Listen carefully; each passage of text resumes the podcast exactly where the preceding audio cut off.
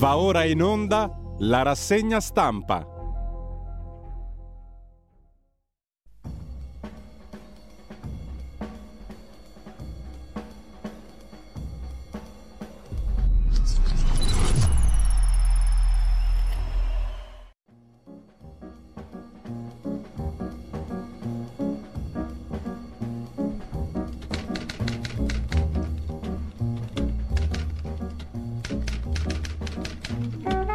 Radio Libertà, le trasmissioni tornano in diretta con la rassegna stampa di Giulio Cainarca.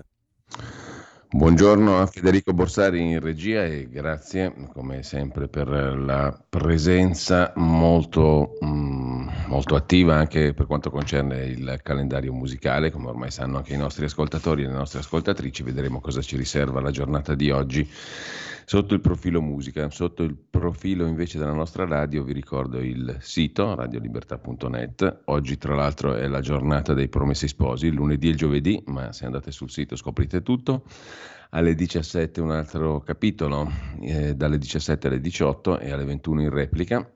e in ogni caso potete scaricarvi tutto il, mh, mm, dal sito e quindi riascoltarvelo quando vi pare la lettura dell'estate 2023, per quanto ci riguarda naturalmente, e poi detto questo il, la pagina Facebook di Radio Libertà dove vedete ciò che va in onda ora per ora durante la giornata. Intanto, come al solito, diamo uno sguardo alla prima pagina dell'agenzia ANSA che si apre con la cronaca da Pomigliano d'Arco. Il clochard picchiato e ucciso, fermati due sedicenni. I carabinieri hanno individuato i due con un monitoraggio sui social. Omicidio aggravato da futili motivi e crudeltà.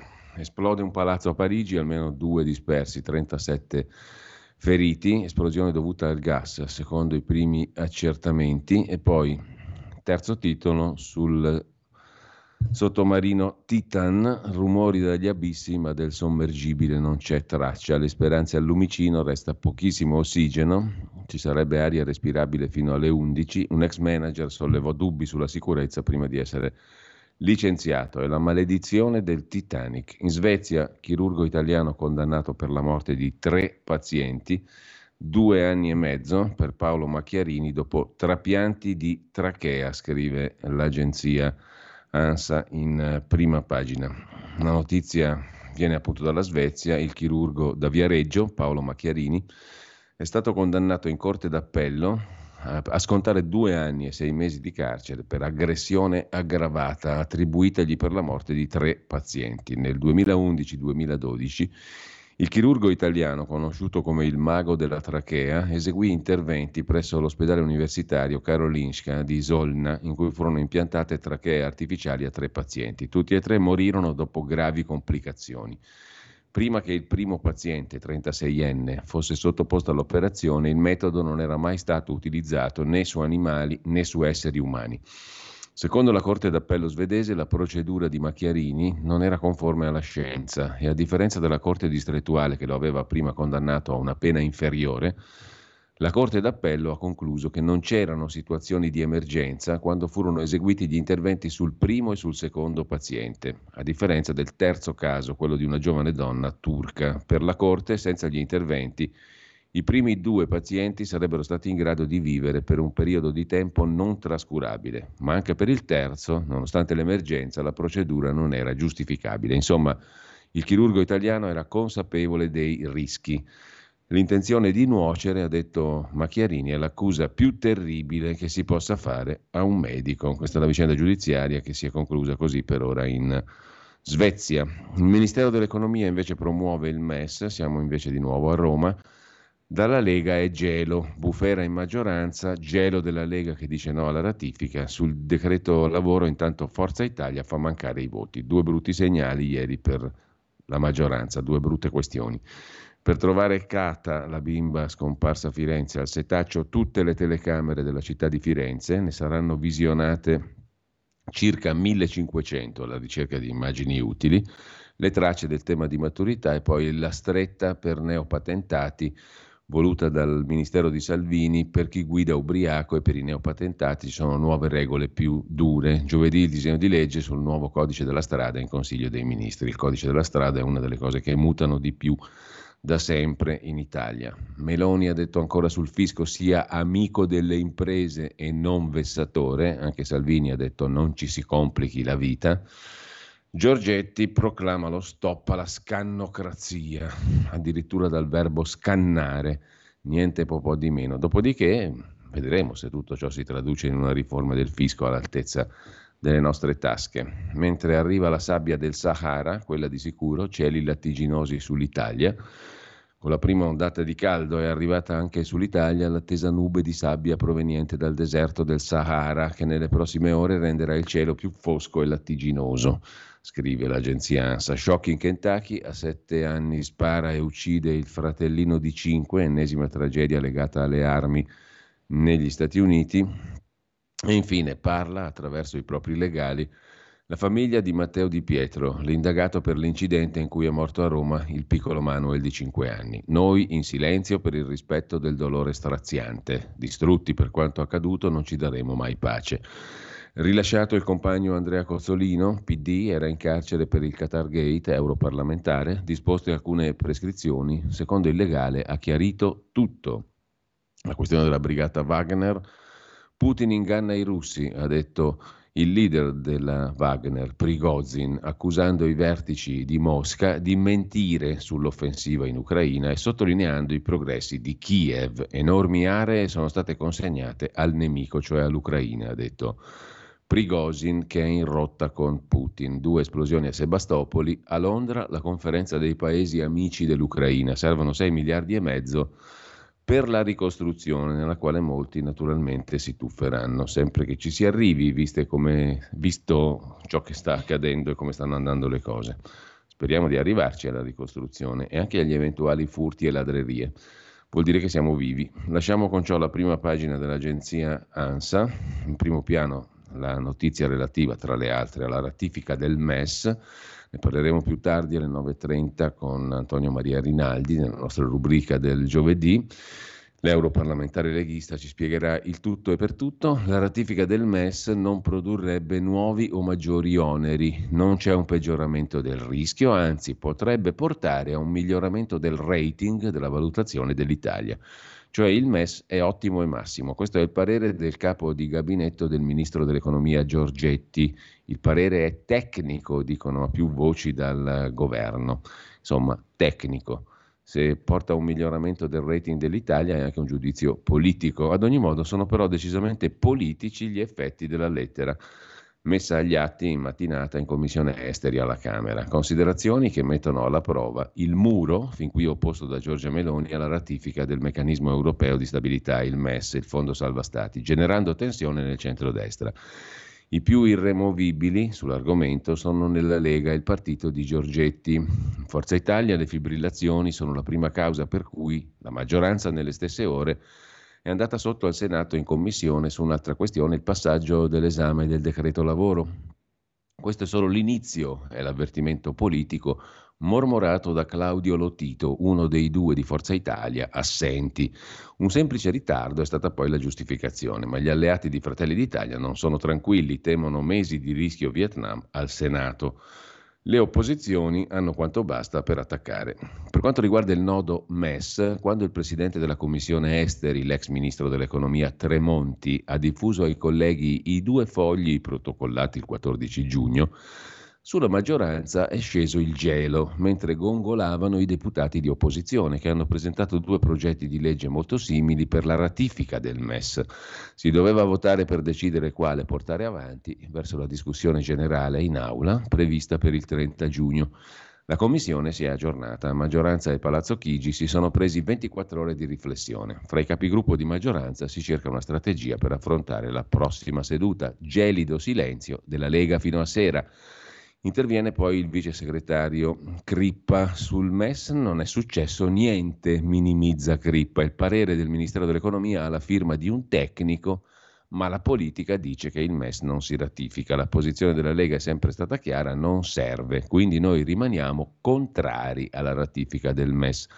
Ma più di un ministro la pensa diversamente, incluso il ministro Giorgetti, che dall'Eurogruppo riceve costanti sollecitazioni per approvarlo questo benedetto MES. Meloni era a conoscenza della mossa, assicurano nel governo.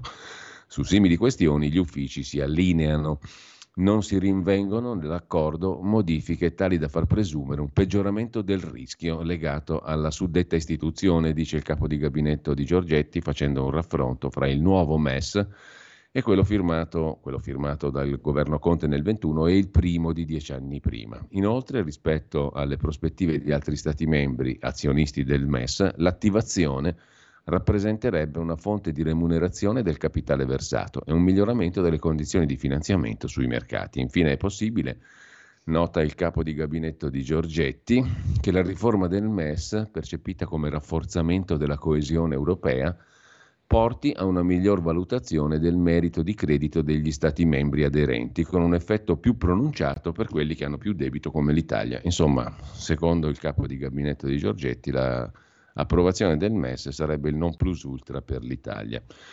Intanto, altro tema del giorno, la stretta per i neopatentati e per chi guida ubriaco, le nuove regole targate Salvini, addio alla patente per recidivi drogati o ubriachi, mentre i neopatentati non potranno guidare auto di grossa cilindrata per i primi tre anni, al momento il limite è un anno solo. Sono alcuni dei punti della bozza del disegno di legge sul nuovo codice della strada che arriva domani in Consiglio dei Ministri. Ha commentato Salvini nel codice della strada. Abbiamo messo l'educazione stradale, la prevenzione, i controlli e poi sanzioni pesanti per chi sbaglia, arrivando alla revoca a vita per la patente per i recidivi che uccidono, ormai capita troppo spesso, guidando drogati o ubriachi. E dopo il recente caso di Roma, il disegno di legge fissa a tre anni dopo la patente la possibilità di guidare autovetture molto potenti. Tra le misure sulla tolleranza zero anche la sospensione della patente per chi viene fermato dopo aver assunto droghe, per chi è sorpreso alla guida col cellulare, contromano e per tutti i comportamenti che generano statisticamente alta incidentalità. Se si prende poi una supermulta per eccesso di velocità o altre infrazioni che comportano decurtazione di punti, la patente viene sospesa se si hanno già meno di 20 punti. Divieto assoluto di bere alcol prima di mettersi alla guida, obbligo dell'alcolock per ubriachi recidivi. Il testo prevede più garanzie per i ciclisti, sarà obbligato a tenere una distanza di un metro e mezzo quando si sorpassa una bicicletta e nel nuovo codice della strada entrano norme anche per monopattini, obbligo di targa, assicurazione e casco. Per chi circola senza assicurazione, sanzione da 100 a 400 euro. Per chiunque circoli con monopattino privo di indicatori luminosi di svolta e di freno su entrambe le ruote, viene combinata una multa da 200 a 800 euro. I monopattini elettrici noleggiati in città dovranno essere dotati di un meccanismo che li blocchi se escono dalle aree consentite. Nella bozza del disegno di legge ci sono anche modifiche in materia di sicurezza dei passaggi a livello ferroviari nuove sanzioni per la sosta vietata, norme sulle ZTL, chiarezza sugli autovelox per evitare l'uso di strumenti di rilevazione della velocità non omologati e installati solo per fare sanzioni, scrive. In questo caso, riassumendo i contenuti del nuova, del nuovo disegno di legge sul codice della strada, l'agenzia ANSA. Prima di andare alle prime pagine dei quotidiani di oggi, vi voglio segnalare invece su Start Magazine, startmag.it, l'articolo di Giuseppe Liturri sulla questione del MES e del MEF. Il MEF e il MES, cioè il Ministero dell'Economia, che col capo di gabinetto di Giorgetti fa una lettera che dice il MES è ottimo perché la lettera del MEF, ProMES, è un boomerang, cioè la lettera del Ministero di Giorgetti è un boomerang. Dopo la lettera firmata dal capo di gabinetto del MEF, Ministero Economia e Finanze, siamo proprio convinti che le ragioni contro la ratifica del MES, il meccanismo europeo di stabilità il Fondo Salva Stati, siano state smontate da qualche giorno, scrive Liturri, è entrato nel vivo alla Camera, Commissione Esteri, l'esame del disegno di legge presentato dall'opposizione per la ratifica del MES. Stamani arriva sul tavolo della Commissione una nota firmata dal capo di gabinetto del Ministero dell'Economia di Giorgetti, l'avvocato Stefano Varone, che risponde a una richiesta del presidente Tremonti. Quali sono gli effetti sulla finanza pubblica della ratifica del MES, il trattato riformato, il nuovo MES? La risposta è tecnica e prescinde da valutazioni di natura politica. D'altro canto a rispondere sono stati i dipartimenti del MEF del Ministero dell'Economia che si spingono a fare valutazioni comunque discutibili. Qualcuno gli ha attribuito il ruolo di pistola fumante per smontare tutte le ragioni che finora erano contro la ratifica del, MEF, del MES. Ma non è così, per la semplice ragione, scrive Liturri, che la domanda non era quella e la risposta parla di tutt'altro, conducendo a conclusioni esattamente opposte. Merita entrare nei dettagli per avere un'idea degli effetti che provoca la lettura di documenti eseguita con le lenti distorte dal pregiudizio. Sugli effetti diretti nulla da dire. La ratifica non muove un centesimo nei saldi di finanza pubblica, anche perché ormai li ha generati nel 2012, quando abbiamo versato 14 miliardi per il MES. E non si può dire che la ratifica da sola comporterebbe l'esborso di altri 110 miliardi di capitale del MES a carico dell'Italia da versare a prima richiesta entro sette giorni.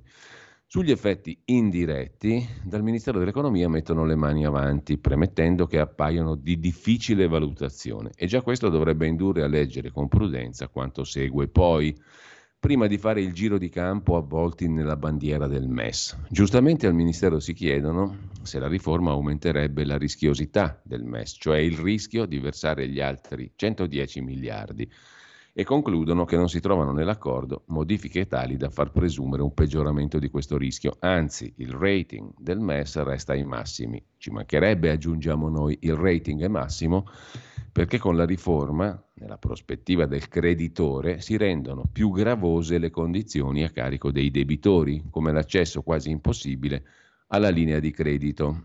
E questo è un argomento contro la ratifica, non a favore. Basta leggere ma al Ministero dell'Economia avevano ansia di scrivere qualcosa di meno banale. Si sono avventurati nelle congetture. Recita infatti la lettera che sulla base di riscontri avuti da analisti e operatori di mercato è possibile che la riforma del MES porti a una miglior valutazione del merito di credito degli Stati membri aderenti, con effetto più pronunciato per quelli a elevato debito come l'Italia. E qui, gentile avvocato Varrone, scrive Giuseppe Liturri, non ci siamo. Tremonti non le ha chiesto cosa ne pensano analisti e operatori di mercato, le ha chiesto cosa ne pensano i suoi tecnici in merito alla finanza pubblica, nulla di più. Le telefonate ai mercati Tremonti le può fare da solo e probabilmente a livelli più alti rispetto ai tecnici del Ministero dell'Economia. L'ultimo argomento invece è contro la ratifica, a ben leggerlo, e non a favore. Infatti i tecnici ammettono che il costo dell'attivazione del MES è un'incognita inestricabile. Non si sa quanto costano i prestiti fatti dal MES. Dipende da quanto paga il MES per finanziarsi sui mercati e da come si muove nella raccolta. Poi dal ricarico che ci metterà per coprire i costi operativi, un margine adeguato di guadagno, lo strumento scelto dallo Stato membro per finanziarsi. Insomma, per capire sostanzialmente quanto costa attivare il MES, si fa prima a lanciare i dadi. Poi bisogna fare il confronto col costo di indebitamento prima di accedere al prestito, perché obiettivamente il MES avrebbe un impatto positivo solo qualora i costi di finanziamento sui mercati fossero arrivati alle stelle, tipo Grecia. Qualcuno si può avventurare a calcoli del genere per l'Italia? Nessuno. Infatti i tecnici del MEF lanciano il sasso e poi nascondono la mano. Da quando la Repubblica Italiana è costretta a chiedere prestiti con un costo da determinarsi? Alla fine, conclude Liturri, sapete chi ne beneficerebbe? Gli Stati membri azionisti del MES, che grazie ai tassi che il paese debitore pagherebbe riceverebbero una remunerazione migliore del capitale versato. La conferma che è uno strumento che conviene ai creditori e non ai debitori. Quindi le ragioni contro la ratifica del MES sono tutt'altro che smontate dopo la lettera del Ministero dell'economia. Mentre a proposito di Europa c'è un altro giudice a Bruxelles, lo scrive Mario Lavia su l'inchiesta.it, il mistero buffo del Qatar Gate è un processo che rischia di diventare farsa. Ci sono molti aspetti, scrive Lavia, che non tornano in sette mesi di indagini Qatar Gate sulle attività di alcuni eurodeputati.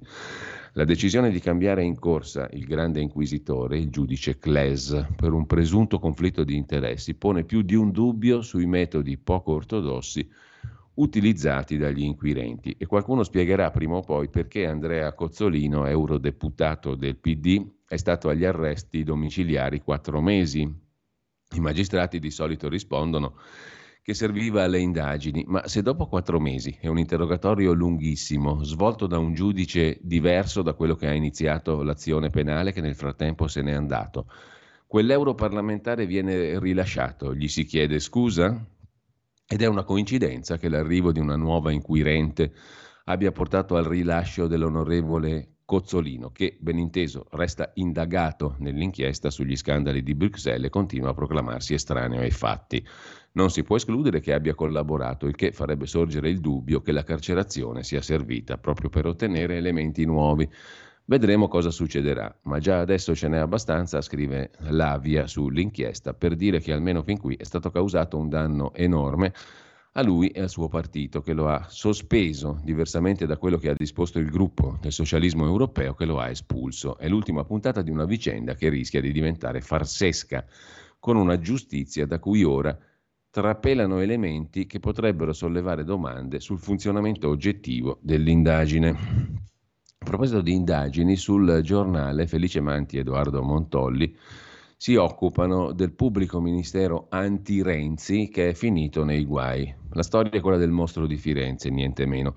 A 38 anni, scrivono Manti e Montolli, dall'ultimo duplice delitto, la vicenda del mostro di Firenze continua a far discutere e si apre un contenzioso giudiziario tra la Procura di Firenze e gli avvocati delle vittime. L'avvocato Antonio Mazzeo assiste due di loro, Rosanna Denuccio, sorella di Carmela, assassinata il 6 giugno dell'81 insieme a Giovanni Foggi, e Irene Kraveichvili, sorella di Jean-Michel Kraveichvili, ucciso agli scopetti con Nadim Moriot l'8 settembre dell'85. Il legale, l'avvocato Mazzeo, ha appena depositato, assieme al suo sostituto Alessio Tranfa, una richiesta di ispezione al ministro della giustizia Nordio e al procuratore generale di Cassazione. Perché? Perché nonostante due provvedimenti dei GIP, Fantechi e Romeo, abbiano autorizzato da 11 mesi l'estrazione di copia degli atti mai finiti a dibattimento dei procedimenti sui due delitti, e a sette mesi e mezzo dal successivo via libera dato dalla Procura per due atti su dodici, nulla di nulla è stato consegnato. L'ufficio di procura non ha risposto a mail, PEC, telefonate richieste di ricevimento. La più lunga inchiesta giudiziaria italiana potrebbe essere stata falsata dall'unica prova concreta che portava Pacciani ad essere indicato come serial killer solitario e poi dopo come artefice dei compagni di merende, Mario Vanni e Giancarlo Lotti. Una perizia del RIS stabilì che il proiettile, ritrovato nel suo orto, non era mai stato incamerato nella beretta calibro 22 usata dal mostro di Firenze, anzi era incompatibile. Nell'istanza c'è molto altro. Alcuni consulenti dell'avvocato Mazzeo come Paolo Cocchi, hanno scoperto che i documenti trasmessi dalla Procura erano gravemente lacunosi. Tutti gli atti dei dibattimenti definiti con sentenze irrevocabili poi non erano custoditi presso la cancelleria, ma in Procura. Perché? A gennaio 22 la richiesta di una copia integrale delle tre relazioni balistiche del maggiore Paride Minervini, le prime che alzavano dubbi sul proiettile nell'orto di Pacciani, ha come risposta del procuratore aggiunto Luca Turco, lo stesso che indaga Matteo Renzi per il caso Open e Marcello Dell'Utri per la trattativa Stato-mafia, la frase sono coperte da segreto, risponde il magistrato turco, quello di Renzi Dell'Utri e trattativa Stato-mafia. Peccato che due mesi prima, concludono Manti e Montolli, fosse uscito un libro che riportava alla lettera e virgolettate le conclusioni della consulenza di Minervini, di cui il giornalista indicava anche il numero delle pagine. Da qui la denuncia per rivelazione di segreto d'ufficio. Paolo Cocchi al giornale lamenta l'assenza, dopo indagini, di una verità pacificante. Ed è sicuro, la risoluzione del mistero si annida nelle carte delle vecchie indagini, che però la Procura non consente a nessuno di studiare e nessuno le può vedere. Così in tema di segreto violato nei guai in PM anti-Renzi, mentre parleremo anche di vaccini oggi sulla scorta di una indagine che è stata presentata al Parlamento europeo sulle sui profitti e sui capitali impiegati nella questione dei vaccini anti-Covid. Comunque, al di là di questo, vi segnalo su Wired di stamani un articolo su una delle case protagoniste delle vaccinazioni, Moderna, una delle ditte, delle imprese, che mette 4 miliardi e mezzo sulla ricerca, non solo Covid, ma anche virus respiratori e vaccini contro il cancro. L'azienda biotech spinge sull'innovazione mentre apre il suo primo ufficio anche in Italia, scrive Wired nel numero di stamattina. Mentre a proposito di sanità, la tempesta perfetta è pronta ad abbattersi, questo lo scrive il quotidiano Sanità in home page, sulla salute degli italiani, tra cattivi stili di vita e crisi dell'assistenza sanitaria sempre più sottofinanziata, il tutto dal rapporto dell'Osservatorio nazionale sulla salute nelle regioni italiane che è giunto alla ventesima edizione e viene presentato oggi. Oltre ai cattivi stili di vita e a sempre meno soldi per la sanità, aumentano le cronicità, non migliora la prevenzione. Si rischia quindi la collisione con un sistema sanitario sottofinanziato e una popolazione sempre più vecchia. Le cause della mortalità evitabile ci dicono che ancora bisogna migliorare l'adesione ai programmi di screening, cioè preventivi. Comunque è allerta rossa per la salute degli italiani. Cattivi stili di vita, poca prevenzione, invecchiamento irrefrenabile della popolazione, inverno demografico, un ambiente in cattiva salute che ci fa ammalare e un sistema sanitario sempre più fragile, sempre più sottofinanziato. Siamo al tredicesimo posto nella graduatoria dei paesi europei per spesa pro capite, al decimo per spesa sanitaria rispetto al PIL. Insomma, il banco della sanità italiana rischia di saltare, scrive il quotidiano sanità.it sulla base del rapporto dell'Osservatorio nazionale sulla salute nelle regioni presentato oggi, cioè presentato ieri. Schillaci intanto il ministro della salute ha incontrato i presidenti delle regioni, ha rassicurato più fondi ma anche riforme, ha risposto il presidente del Friuli Venezia Giulia Fedriga, abbiamo messo le basi per il nuovo patto della salute, mentre dai governatori di regione arriva la richiesta che i medici di famiglia siano assunti con rapporto di dipendenza e stop ai tetti di spesa. Due ore di riunione, i presidenti di regione sono usciti soddisfatti dal confronto con il ministro della salute Schillaci, è andata molto bene, ha detto il presidente della conferenza delle regioni Federica, ci riaggiorneremo. Federica ha parlato di unità di intenti tra le regioni, pieno accordo col ministro Schillaci. Soddisfatto anche il ministro, che ha detto che accanto alla necessità di avere più fondi c'è quella di usarli bene.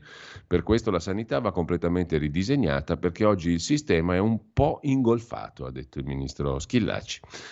Altro tema di cui si continua a discutere, e ve lo segnalo da agenda digitale, dal sito online di Agenda Digitale l'intelligenza artificiale e l'ACT, cioè la legge europea, l'AI-ACT in sigla. Il commento di Rocco Panetta, avvocato dello studio legale Panetta appunto e esperto di questioni relative all'intelligenza artificiale, il commento di Rocco Panetta in home page su Agenda Digitale con l'approvazione dell'AI Act da parte del Parlamento europeo, l'Unione Europea ha battuto un primo colpo che si è sentito forte e chiaro negli Stati membri e oltreoceano.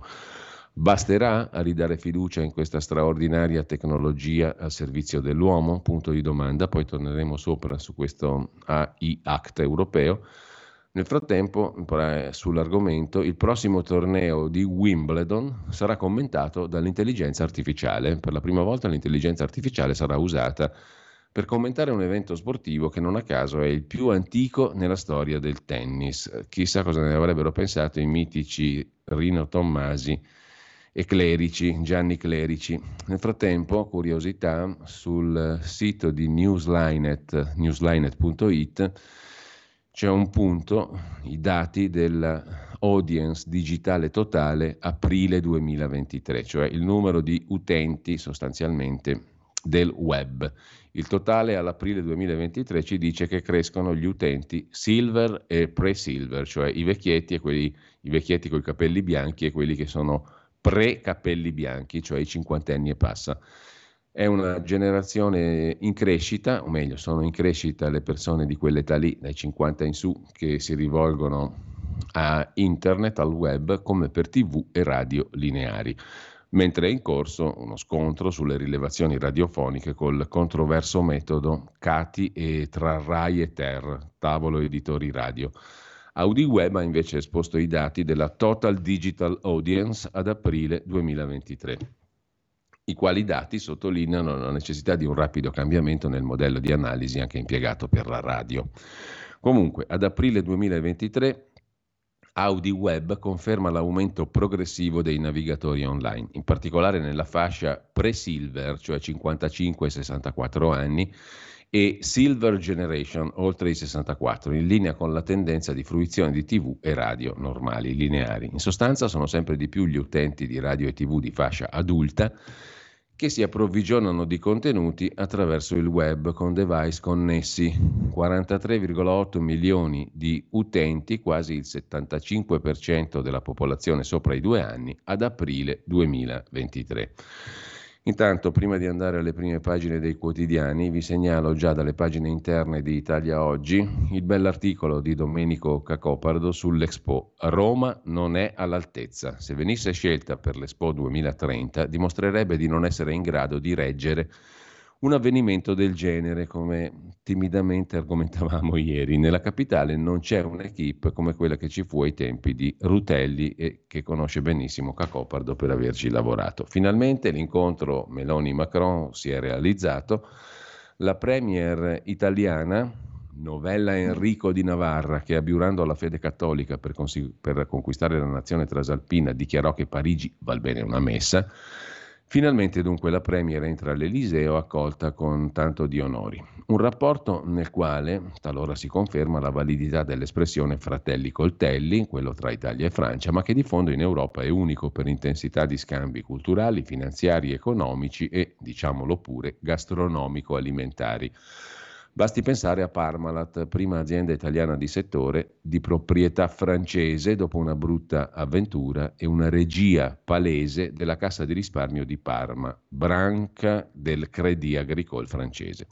Sono tanti gli esempi della relazione italo-francese. L'ultimo riguarda l'automotive, già deitalianizzata dal troppo celebrato Marchionne e ora sotto direzione francese dopo il sostanziale disimpegno della famiglia Agnelli Elkan. Chi conosce Torino sa che gli uffici e i centri studi della Fiat, che occupavano tanti tecnici di prima qualità, sono ormai un deserto, vista l'assetto direzione, tutto transalpino, di Stellantis.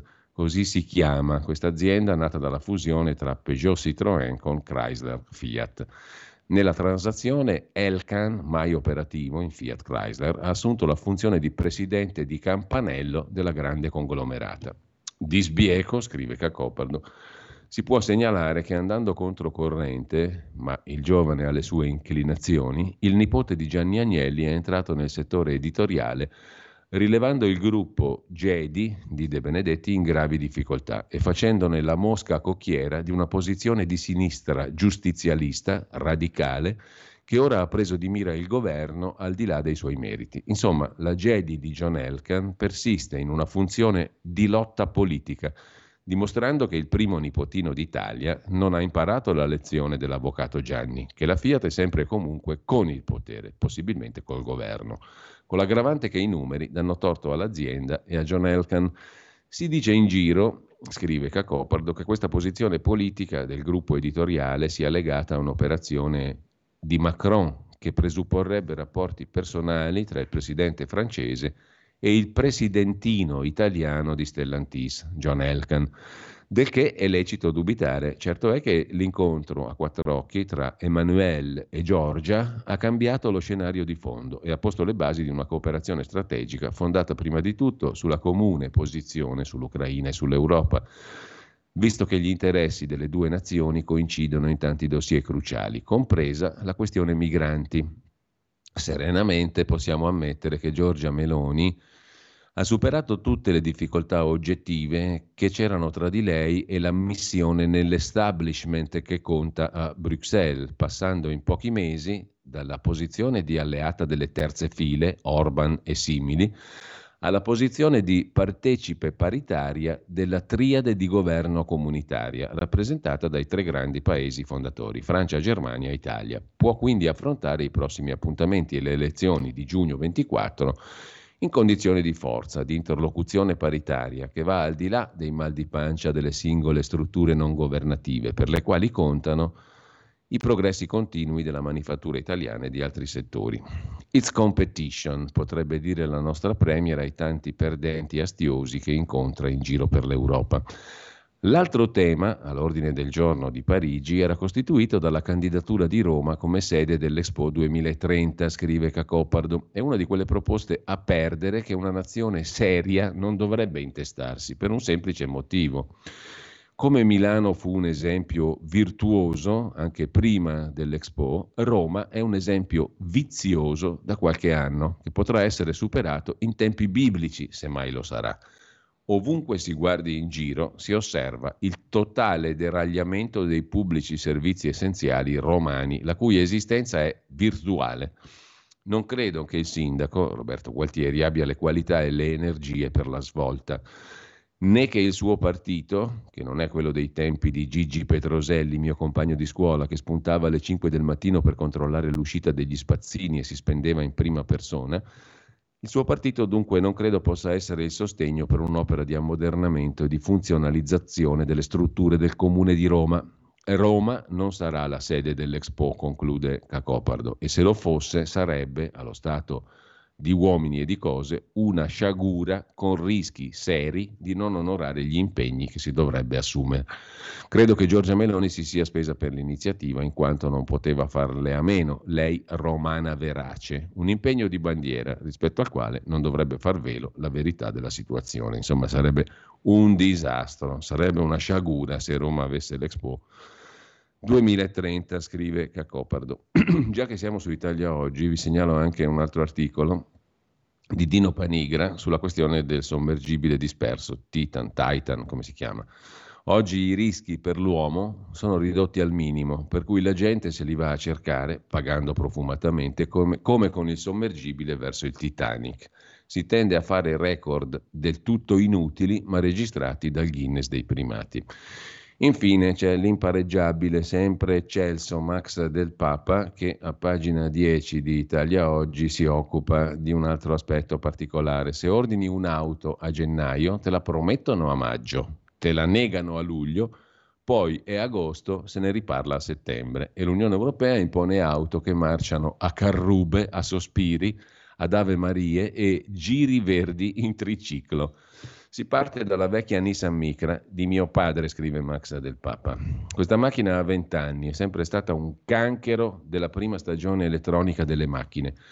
Lui morendo me l'ha lasciata in eredità e io la maggior parte dei viaggi li ho fatti dal meccanico finché non ce l'ha fatta più, si è messa a rantolare e allora sfruttando gli eco-incentivi, che c'è più gusto e si salva il pianeta, ci siamo decisi e una volta tanto invece che dal meccanico siamo andati alla concessionaria era gennaio, abbiamo sbrigato le faccende burocratiche, interrogatori che neanche a mafia e camorra per la finanziaria e ci hanno detto potrete ritirarla a maggio. Siamo a fine giugno, scrive l'ottimo, in eccelso, ineguagliabile Max del Papa, e nessuno ci ha più fatto sapere niente. Così mia moglie ha telefonato alla concessionaria che ci ha rimbalzato alla finanziaria, che ci ha ri-rimbalzato alla concessionaria, dove uno, un po' imbarazzato, ha ammesso siamo in forte ritardo. Speriamo luglio, ma non contateci. Il forte ritardo, poi, non essendo precisato, si può interpretare a piacere. La guerra in Ucraina, la Cina che blocca le batterie e gli altri componenti. Il nostro modello è un'utilitaria ibrida. I cambiamenti climatici, poi ci sono le destre più fasciste di tutti i tempi, come dicono Chiara Valerio, Ellie Schlein e i Maneskin, o magari è la crisi delle democrazie occidentali, vai un po' a capire. Sta di fatto che ancora scatenacciamo sulla nostra auto zombie, che è morta e non lo sa. Praticamente nel tempo del just in time, delle app e degli algoritmi, se ordini una macchina a gennaio, te la promettono a maggio, te la negano a giugno, ci risentiamo a luglio, però ci sono le vacanze in agosto, ne riparliamo a settembre, più probabilmente ottobre, alla peggio novembre, sempre che non succeda qualcosa, se no arriva Natale e facciamo il compleanno dell'attesa, l'utilitaria dei tartari, come nel romanzo di Dino Buzzati. Ripenso ancora a mio padre, scrive Max del Papa, era un piccolo uomo del secolo passato e come tale un esagitato. In mano a lui un'automobile durava meno di un calendario, 200.000 km all'anno, su e giù per Milano, su e giù per l'Italia. E lui era quello che si accendeva una sigaretta nuova col mozzicone della vecchia e lo buttava per terra fra i pedali. Gente così di un tempo così. felice di ammazzarsi, di lavoro, di corse, di auto da cambiare come il guardaroba.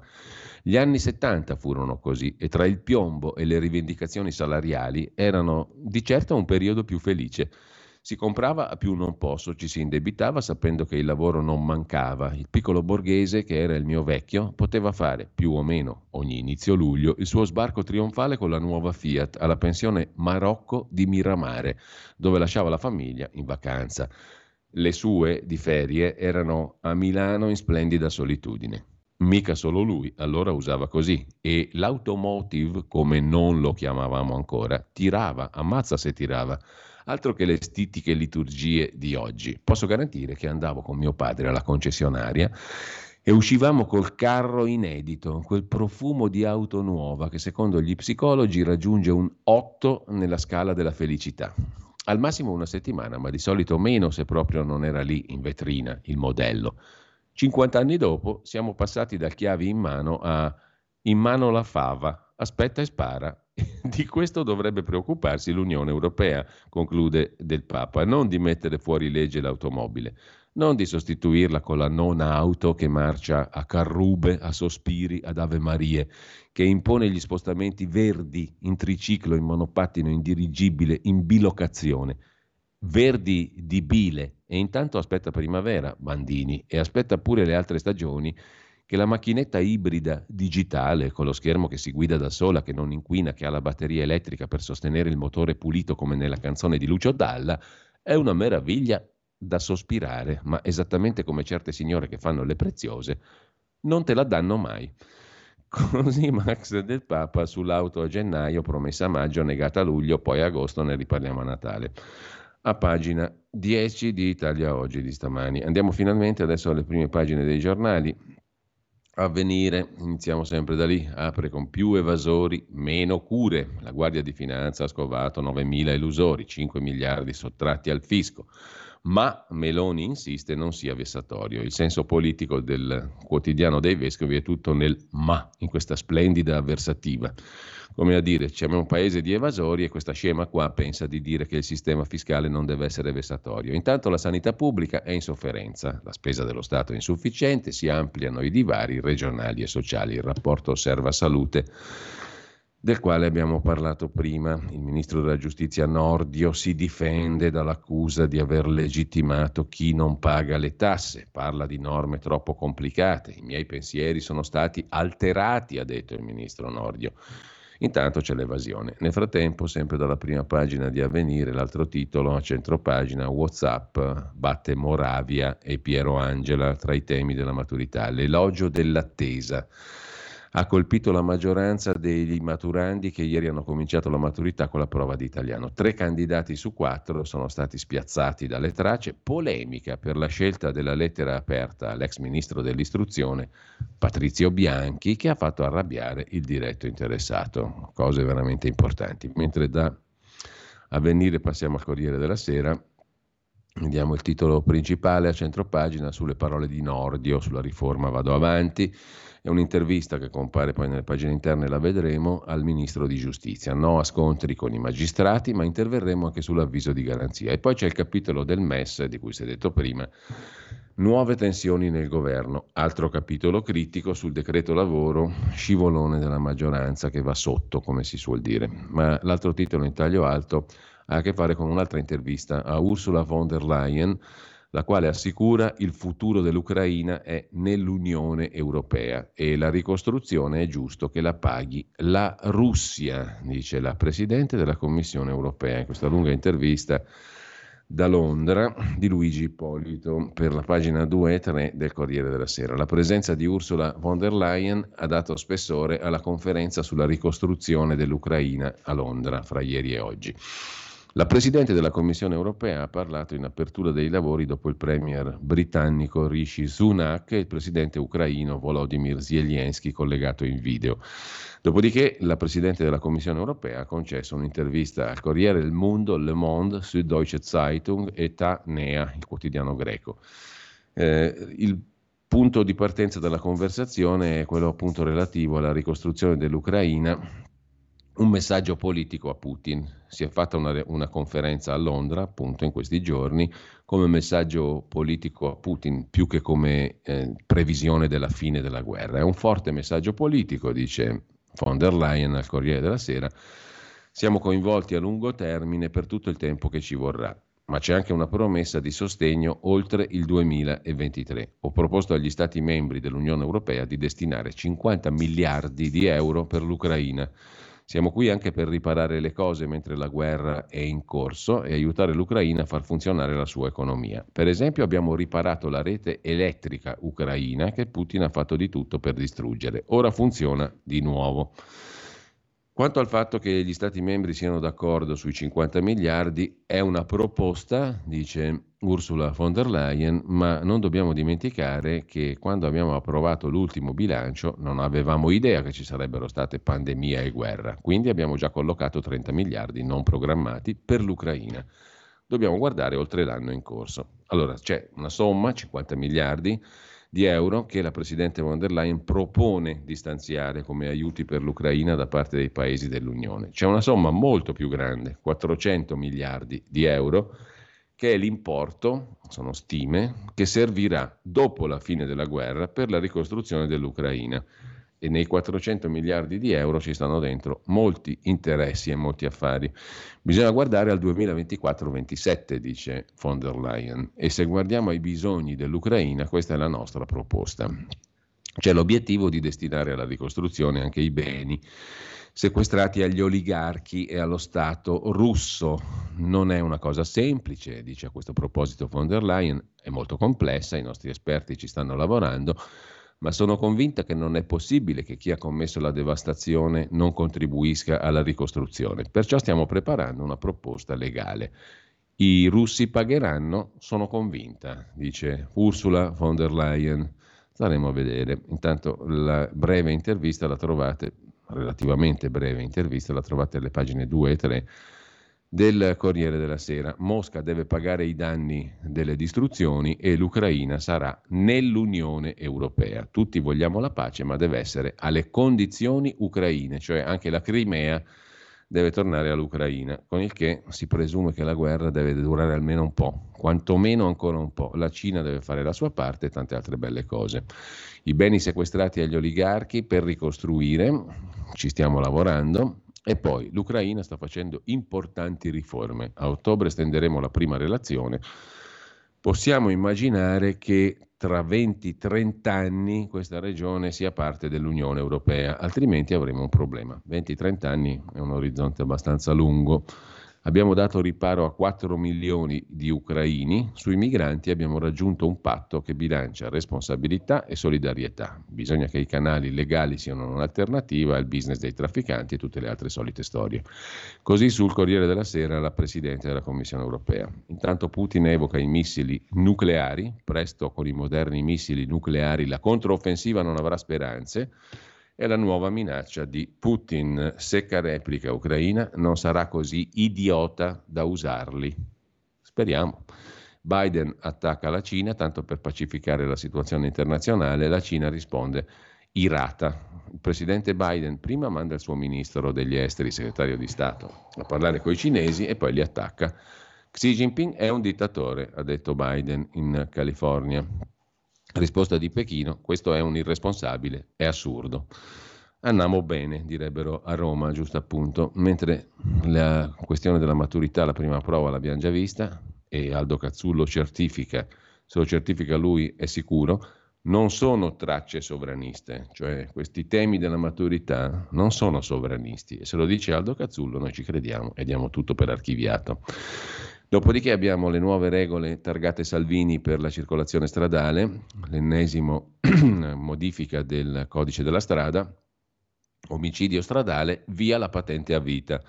Sospensione per chi ha assunto droghe, per chi guida col cellulare o contromano, divieto assoluto di bere alcol prima di mettersi alla guida, obbligo di alcol lock per gli ubriachi recidivi, tre anni per guidare auto potenti invece di uno solo, da parte dei neopatentati. Sono in sintesi alcune delle proposte che il Consiglio dei Ministri esamina oggi.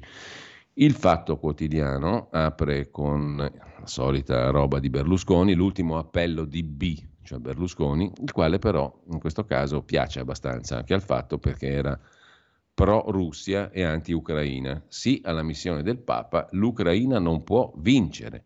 Il leader di Forza Italia stava preparando l'ultimo appello sulla questione russo-ucraina, ma non ha potuto lanciarlo perché nel frattempo è morto. Ecco i suoi appunti, scritti nelle ultime ore per invitare Zelensky a fermare l'offensiva. Invece il ministro Crosetto intanto butta 5 miliardi per i nuovi Leopard. Um, questa cosa dell'appello di Berlusconi sull'Ucraina la trovate nelle pagine interne del Fatto Quotidiano, dove si dà conto di questo testo che Berlusconi stava preparando, gli appunti di Silvio sulla pace. Zelensky faccia tacere le armi. Stava scrivendo Berlusconi quando è morto, prima di morire. L'appello che Berlusconi non è riuscito a fare. Sostegno alla missione vaticana, convinzione che l'Ucraina non può vincere verrà smentito, eccetera, eccetera. Siamo già pronti a tutta questa menata qua. Mentre lo speciale Berlusconi, speciale B punto, perché il fatto non ha mai nominato Berlusconi e Travaglio tantomeno per esteso, faceva schifo come giustamente poi quello là l'hanno criticato perché quando si è alzato Travaglio dalla poltroncina nella trasmissione di Santoro è andato a pulire la sedia. Era il minimo che poteva fare Berlusconi davanti a uno che nemmeno lo nomina perché tanto schifo gli fa e scrive B punto.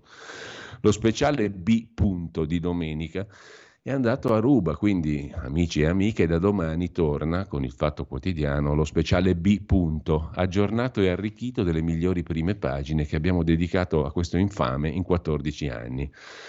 Il decreto lavoro e il MES, le destre vanno in tilt, l'intervista è esclusiva, capirai che è esclusiva, ha parlato con tutti, a Lula, c'è la fame nel mondo e qui si spende in armi, signora mia, a Vigevano si sta molto male, e poi parla Frida Giannini, direttore creativo della Maison Gucci per tanti anni, la quale, da par suo, dice che sono disgustosi gli inni al condannato Berlusconi. E questo Berlusconi qui ci ha resi tutti cretini, mentre invece Gucci ci ha fatto evolvere che non si vedeva da, da millenni.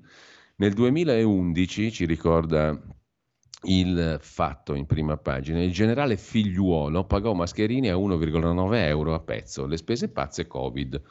Tra l'altro il professor Massimo Florio, economista dell'Università Statale di Milano, ha fatto un, re, un, lavoro, un report per il Parlamento europeo dove si dice proprio questo, che qualcuno forse l'aveva già detto tanto tempo fa, che sono stati dati un sacco di soldi per la ricerca alle imprese che hanno poi prodotto i vaccini e che sono stati garantiti tutti questi soldi senza rischi, cioè fare impresa senza rischio di impresa è un bel vantaggio. Non solo, sono stati fissati prezzi altissimi per le dosi di vaccino, tali da generare profitti colossali. Ma questa roba qua qualcuno forse l'aveva già detta, adesso è certificata da uno studio universitario. In ogni caso, mh, mm, sempre dal primo piano del fatto, citiamo velocemente anche il guarda Gingilli, il titolo dell'articolo di Marco Travaglio, dedicato ovviamente a Nordio. Forse Giorgia Meloni avverte Travaglio, il callido Travaglio, forse Giorgia Meloni non ha capito l'errore commesso mettendosi in casa un berlusconiano naturale come Carlo Nordio. O forse se ne sta accorgendo, ma non può licenziarlo per non perdere la faccia anche lei. Lui invece, ci informa callidamente il direttore del Fatto Quotidiano, non ne ha più una da quando, da PM a Venezia, non ne ha più una di faccia ovviamente. Nordio non ha più la faccia da quando, da PM a Venezia, andava a cena con Previti, imputato e poi condannato perché comprava giudici e sentenze. E da quando, quell'infame di Nordio, si scordò nel cassetto per quattro anni il fascicolo sulle inesistenti tangenti rosse ad Alema e Occhetto, anziché trasmetterlo a Roma per competenza.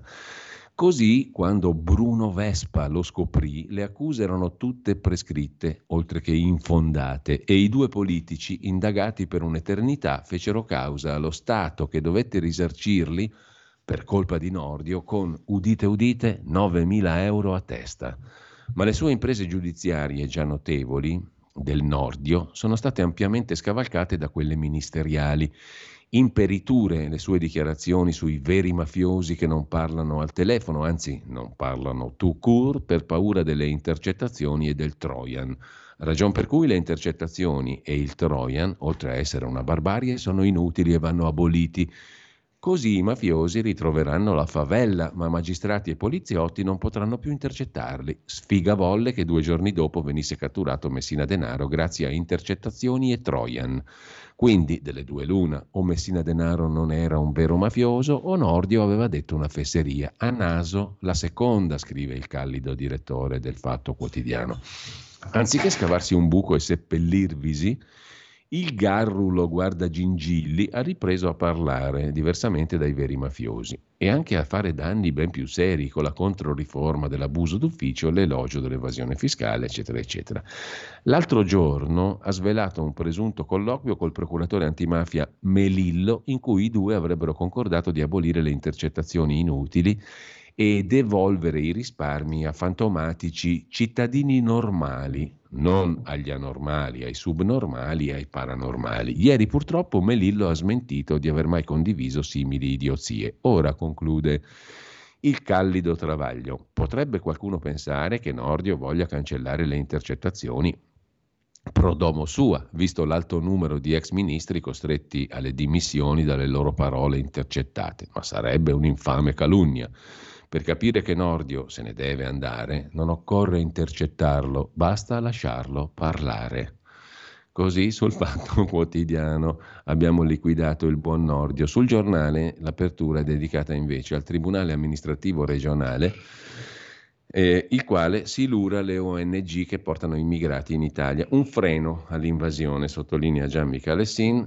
Le toghe, i magistrati in questo caso amministrativi del TAR, bloccano i blitz delle navi in mare e stabiliscono un principio. Spetta al Ministero dell'Interno decidere qual è il porto di sbarco. Il giornale dedica due pagine a questo fatto che individua come molto rilevante, le menzogne dei talebani dell'accoglienza per favorire l'invasione. Dall'allarme meteo al pericolo di morte c'è una litania per giustificare ogni sbarco, ma eh, il TAR ha detto basta ai blitz delle ONG. È l'autorità politica, o meglio l'autorità istituzionale, il Ministero dell'Interno il Viminale, a dover stabilire il porto di sbarco. I giudici hanno respinto il ricorso di Medici Senza Frontiere e hanno fatto a pezzi le loro tesi. Il dovere di garantire un attracco spettava in quel caso a Libia e Norvegia, nel caso sollevato da MSF, Medici Senza Frontiere. Dopodiché abbiamo la diplomazia di Giorgia Meloni in primo piano, da Macron a Lula nel nome dell'Expo. E a proposito di Expo, l'Expo 2030 a Riyadh sarebbe un oltraggio, scrive Fausto Biloslavo nell'editoriale del giornale di oggi, è la dimostrazione che la petromonarchia saudita, a colpi di milioni di dollari, convince tutto e tutti. Non amiamo sventolare la bandiera dei diritti umani e della democrazia, valori troppo seri, non sempre digeribili da popoli diversi, ma con Mohammed bin Salman, MBS, di fatto re e primo ministro dell'Arabia Saudita, vale la pena rinfrescare la memoria di chi decidesse di scegliere Riyadh come sede dell'esposizione universale fra sette anni, a cominciare da Macron che appoggia l'Arabia Saudita. Il concetto di libertà in Arabia Saudita è tagliare a pezzi un giornalista dissidente, Jamal Khashoggi, reo di non essere più in linea con il re. L'uguaglianza poi è notoria, a cominciare dal gentil sesso che da poco ha la patente di guida, ma vive ancora all'età della pietra dei diritti femminili. La fratellanza è la licenza di bombardare lo Yemen a tappeto costringendo il paese alla fame. E poi cambiare idea con la spinta interessata di cinesi, altri campioni di libertà e democrazia che riescono ad avvicinare il diavolo e l'acqua santa, ovvero l'Arabia Saudita e l'Iran, fino a quando non torneranno a scannarsi in una nuova guerra. La comunità internazionale vuole veramente concedere a Riyadh l'Expo che nacque nell'Ottocento per presentare le innovazioni, la scienza, la cultura, il bello del mondo rivolto al futuro. Speriamo di no, altrimenti ci piegheremo all'andazzo dello sfruttamento di eventi internazionali per mistificare la realtà se non va all'Arabia va a Roma e poi torniamo quindi al commento di Cacopardo che dice se l'Expo 2030 arriva a Roma sarebbe una sciagura, un disastro totale. Già Roma è alla frutta oggi, figuriamoci con un afflusso turistico come quello dell'Expo e con una serie di problemi organizzativi e infrastrutturali che già oggi sono irrisolti. Mentre sul giornale in primo piano c'è anche un articolo dedicato a Pier Camillo Davigo, lo stupidario di Davigo, le sentenze tutte inutili, diceva l'ex PM condannato in primo grado l'altro giorno a Brescia. Non c'è solo la celebre frase che non esistono innocenti ma solo colpevoli non ancora scoperti. Il Davigo pensiero si ritrova anche in altre dichiarazioni e ora che l'ex magistrato con il gusto per l'aforisma, l'inflessibilità in persona è diventato un condannato in primo grado, quelle parole possono essere usate contro di lui. Il giornale porta una silloge, una raccolta diciamo, delle, dello stupidario, lo chiamo così, di Davigo alle pagine 8 e 9, mentre gli intoppi sul MES e sul decreto lavoro sono subito rientrati, quindi il governo va avanti che è una meraviglia, sottolinea il giornale in prima pagina. E poi c'è una cosa curiosa in campagna, la vediamo dopo un appalto dato a una ditta nata da soli 22 giorni. Sospetti in campagna. Per Forza Italia invece inizia il nuovo corso post berlusconiano. Dal giornale passiamo velocissimamente al mattino di Napoli il quale quotidiano naturalmente mette in primo piano la cronaca nera locale, ammazzato con crudeltà l'omicidio del clochard Frederick a Pomigliano, fermati due sedicenni riconosciuti in un video. Il clochard ghanese colpito con calci e pugni anche quando era già a terra, agonizzante da questi due sedicenni. E noi ci fermiamo come al solito alle 8.30. Stai ascoltando Radio Libertà. La tua voce libera, senza filtri né censura. La tua radio.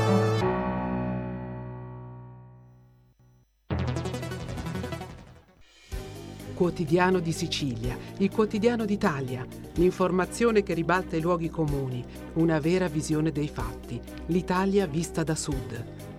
Ogni siciliano che vive in Italia e nel mondo è una risorsa, è protagonista della crescita della nostra nazione. Dai forza alla crescita della nostra isola, abbonandoti al QDS digitale più archivio a soli 99 euro annui. Quotidiano di Sicilia, il quotidiano d'Italia una scelta di valore.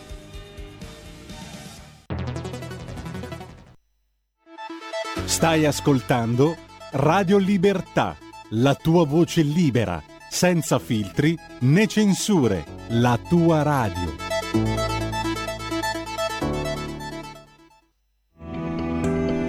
Il meteo.it presenta le previsioni del giorno. L'anticiclone africano Scipione continua a surriscaldare l'Italia, anche se cede leggermente sulle regioni settentrionali. Mattinata aumento della copertura nuvolosa al nord, anche se ciò non provocherà precipitazioni degne di nota. Cieli sempre pressoché sereni invece sulle regioni centro-meridionali. Nel pomeriggio, primi temporali sulle Alpi occidentali, poi in progressivo spostamento verso Lombardia e Trentino Alto Adige, ma raramente in pianura. Per ora è tutto da ilmeteo.it, dove il fa la differenza anche nella nostra app. Una buona giornata da Lorenzo Tedici. Avete ascoltato le previsioni del giorno.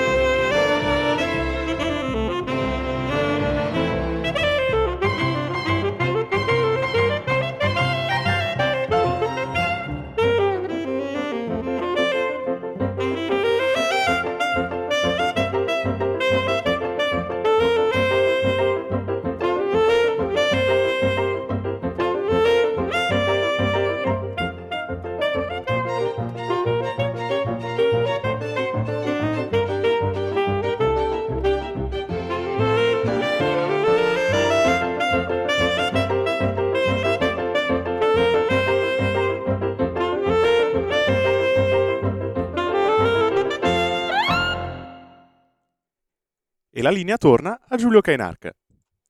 Caro Federico, allora cosa abbiamo ascoltato nel frattempo? Questa era molto particolare. Darius Milhaud, Scaramouche Suite, opera 165 C3 Brasileira. Moriva oggi, 22 giugno 1974, a Ginevra.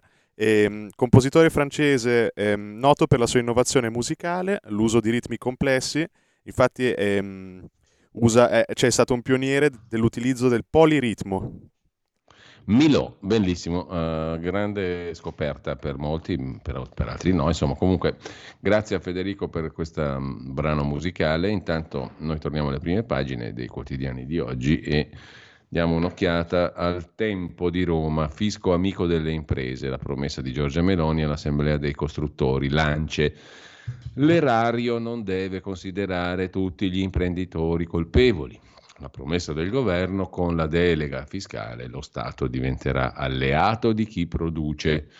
Il Premier critica il super bonus e sul nuovo codice degli appalti dice ha riportato la fiducia, mentre eh, sottolinea il tempo a centropagina la notizia che abbiamo visto prima sul giornale dal TAR del Lazio una storica sentenza sugli sbarchi dei migranti. I giudici hanno stabilito un principio semplice, i porti di attracco vengono decisi dal Ministero dell'Interno e non dalle ONG. Sorrido perché sembrerebbe una cosa talmente logica, comunque è evidente e innegabile che la scelta spetta al Ministero degli Interni. Cioè è come dire chi far entrare a casa mia chi farà entrare in una casa lo decide il padrone di casa, non chi vuole entrare. È una cosa talmente logica che ci è voluto il TAR del Lazio, con una sentenza addirittura definita storica sugli sbarchi dei migranti. Adesso pensate un attimo, voi siete proprietari della casa in cui vivete, arriva uno che senza diritto vuole entrare a casa vostra e piantarsi lì, chi deve decidere, lui o voi? Secondo voi il TAR del Lazio cosa deciderebbe in un caso del genere? Non è così scontata la risposta, eh, peraltro. Comunque, le operazioni di soccorso, ha stabilito ancora il TAR del Lazio in questa storica sentenza, vanno inquadrate nel più ampio contesto del fenomeno migratorio via mare. Anche questa è un'osservazione veramente interessante mentre eh, lasciamo mh, mm, il tempo con i 249 anni al servizio degli italiani da parte della Guardia di Finanza, soccorsi, traffici illeciti, il non plus ultra, meno male che esiste la Guardia di Finanza, e ehm, lasciando il tempo andiamo alla Repubblica. La Repubblica apre con il MES lo scontro Giorgetti-Meloni, il decreto lavoro per cui il governo finisce KO, ma è tutto risolto, come scrive il giornale. A noi ci piace credere al giornale, non a Repubblica, e quindi è tutto risolto, il governo va avanti che è una meraviglia. Alla Commissione Bilancio del Senato il cortocircuito, scrive Repubblica, niente è vero, tutto risolto. Il Ministero dell'Economia presenta un parere favorevole al MES, ma la Lega si irrigidisce. Cosa volete che sia? Quisquiglie, pinzillacchere, diceva il principe De Curtis, Melillo sfida Nordio, anche questa è una roba che appassiona in una maniera incredibile, e poi sempre dalla prima pagina di Repubblica, tolleranza zero, patente sospesa su alcol e cellulare alla guida, il tema di maturità e insomma tutta questa roba qua che abbiamo già visto. Da Repubblica passiamo alla consorella Agnelli Elkan, la consorella francese del gruppo francese, la stampa, eh, il clochard picchiato a morte la malvagità di due sedicenni, perlomeno c'è un recupero semantico interessante, la parola malvagità, che rischia di essere una delle parole da non pronunciarsi più in quest'epoca moderna perché è troppo hard, è troppo pesante. E invece la stampa meritoriamente la usa per descrivere il comportamento di due che ammazzano a calci un uomo. Mm, ci sarebbe qualche remora a definirli malvagi, mentre già è edulcorata la definizione per certi versi. Comunque, MES e lavoro, il governo sbanda e poi abbiamo il Diversity Media Award, il premio per la diversità, a Bazzi e la stampa. Ci vorrebbe, Jonathan Bazzi, ci vorrebbe una parola nuova per parlare di omofobia. Oggi che chi ci governa sfrutta la diffidenza e l'ignoranza per privarci della dignità. Queste sono le nuove frontiere del proletariato. WhatsApp ragazzi, sulla maturità naturalmente, e poi c'è un buongiorno di Mattia Feltri che comunque vale la pena di leggere, come sempre del resto. Il refuso è il titolo di oggi. All'inizio del millennio, al foglio, dove allora lavoravo, scrive Feltri, avevamo oltrepassato un centinaio di querele ricevute dal pool di Mani Pulite, poi assolti in blocco, ma mica male come intimidazione Se i potenti che querelano i giornalisti sono automaticamente dei fascisti, la Procura di Milano doveva essere il Terzo Reich. In una di esse, fra l'altro, Piercamillo Davigo aveva individuato una prova di dileggio in un refuso, un banale refuso, invece che Piercamillo uscì nell'articolo a mia firma Pircamillo e lì si consolidò il sospetto che il dottor Sottile si stesse lasciando un po' prendere la mano quanto a sottigliezze.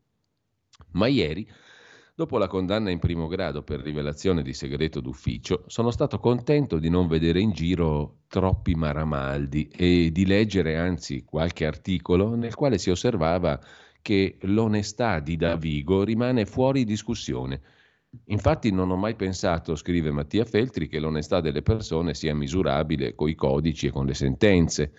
Codici e sentenze sono un indispensabile artificio umano per governare la società, altrimenti non avrebbe nessun senso, meglio alcuno, non avrebbe alcun senso, I Miserabili, il capolavoro di Victor Hugo, nel quale Jean Valjean è un pluripregiudicato latitante eppure sta moralmente tre spanne sopra a Javert, il poliziotto da cui è braccato, l'incorruttibile, che pretende da sé il rigore preteso dagli altri, poiché crede nella perfetta coincidenza fra legge e morale, ed è questa la sua condanna. Tra l'altro, Javert nel romanzo non ha nome, soltanto cognome, come se fosse soltanto un ruolo, una maschera, Javert e a distanza di tanti anni confermo il refuso.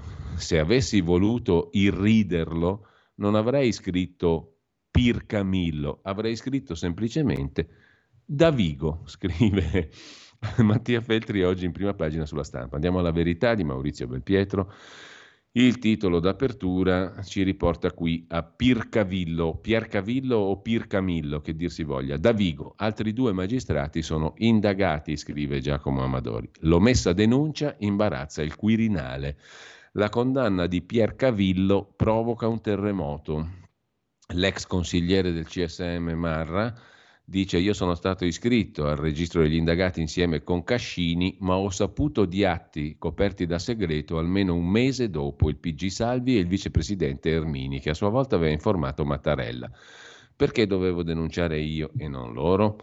Di che cosa si tratta? Vediamo un po'. Piercamillo Davigo è stato condannato per avere divulgato atti coperti da segreto d'ufficio, i verbali del faccendiere Amara sulla loggia Ungheria nelle stanze del CSM, atti che sarebbero stati condivisi con modalità carbonare con i consiglieri Giuseppe Cascini, Giuseppe Marra, Ilaria Pepe, tutti e tre magistrati, Davide Ermini, Fulvio Gigliotti e Stefano Cavanna, invece componenti laici del CSM, oltre che con l'ex presidente della Commissione parlamentare antimafia, il 5 Stelle Nicola Morra. Ma può essere condannato soltanto uno dei pubblici ufficiali che erano venuti a conoscenza delle carte segrete sulla loggia Ungheria e non anche questi altri sei che non avevano denunciato di aver visto atti sicuramente sensibili, è quello che a gennaio si è chiesto il giudice dell'udienza preliminare Nicolò Marino, il quale, dopo avere assolto, scrive in prima pagina Giacomo Amadori, dall'accusa di calunnia la segretaria di Davigo Marcella Contrafatto, ha chiesto alla Procura di iscrivere tra gli indagati i due ex consiglieri CSM, Cascini, magistratura democratica, oggi si chiama Area, e Giuseppe Marra, ex esponente della corrente fondata da Davigo Autonomia e Indipendenza, per omessa denuncia da parte di pubblico ufficiale e distruzione del corpo di reato. Cascini era stato accusato di, essere, di, non essersi scandalizzato, di non aver respinto la richiesta fatta da Davigo, ma anche di non aver sentito il dovere di interrompere la catena di divulgazione di quei verbali dell'avvocato Amara, addirittura interloquendo sugli stessi alla presenza anche dei consiglieri Pepe e Marra. Quest'ultimo aveva ammesso. Davigo mi disse ti ho lasciato i verbali sulla scrivania, senza aggiungere altro. Quando tornai in ufficio trovai una cartellina con i verbali di Amara. Dopo qualche settimana li ho strappati. La stessa cosa che ha confessato anche l'ex vicepresidente del CSM Ermini. Insomma, intervistato oggi proprio da Giacomo Amadori, il magistrato Giuseppe Marra, in servizio oggi al Massimario, dice sono indagato con Cascini per i verbali segreti di Amara, ma tutti sapevano, anche il Quirinale. Dobbiamo rispondere insieme di omessa denuncia, soltanto io di soppressione di corpo di reato, ma come me anche altri videro le carte. E allora? Come la mettiamo? Perché ha indagato solo io? Abbiamo bocciato le velleità del giudice Marino come aggiunto e adesso subiamo la sua ritorsione. A chi dovevo rivolgermi? Anche il Quirinale era stato informato e me lo disse lo stesso Davigo. Allora indaghiamo anche Mattarella a sto punto? Mentre interessante la questione, no? Mentre sempre dalla prima pagina della verità, su Messe Lavoro la maggioranza fa 24 ore di pasticci, Maurizio Belpietro commenta a un passo dal disastro, presto avremo truppe di paesi NATO in Ucraina. Sente odore di guerra, guerra che si allarga non solo all'Ucraina, il direttore della verità. Ci si abitua a tutto, agli orrori della guerra, soprattutto se è lontana e non si sentono i cannoni e non si vedono le bare dei morti. Ci siamo così abituati alla guerra in Ucraina. Sosteniamo economicamente l'esercito di Kiev, ma senza subire le conseguenze della guerra, se non quelle economiche, la spesa per gli armamenti e il riscaldamento. Dunque, assuefatti da notizie di stragi, di eccidi, di morti che non ci toccano e che leggiamo distratti, nessuno pare accorgersi che giorno dopo giorno siamo sempre più invischiati nella guerra da lontani che eravamo, decisi a pagare il conto dei proiettili, siamo sempre più vicini a un coinvolgimento diretto che potrebbe presto vedere i nostri soldati schierati al fronte. Il salto di qualità nessuno l'ha annunciato. Manderemo reparti NATO in Ucraina. Qua ci portano al disastro e nessuno fiata, scrive Belpietro. Zelensky ammette che la controffensiva è più lenta del previsto e allora è l'Occidente ad accelerare la Polonia sarebbe pronta a schierare le sue truppe, ma questo scivolamento verso l'abisso sembra non interessare.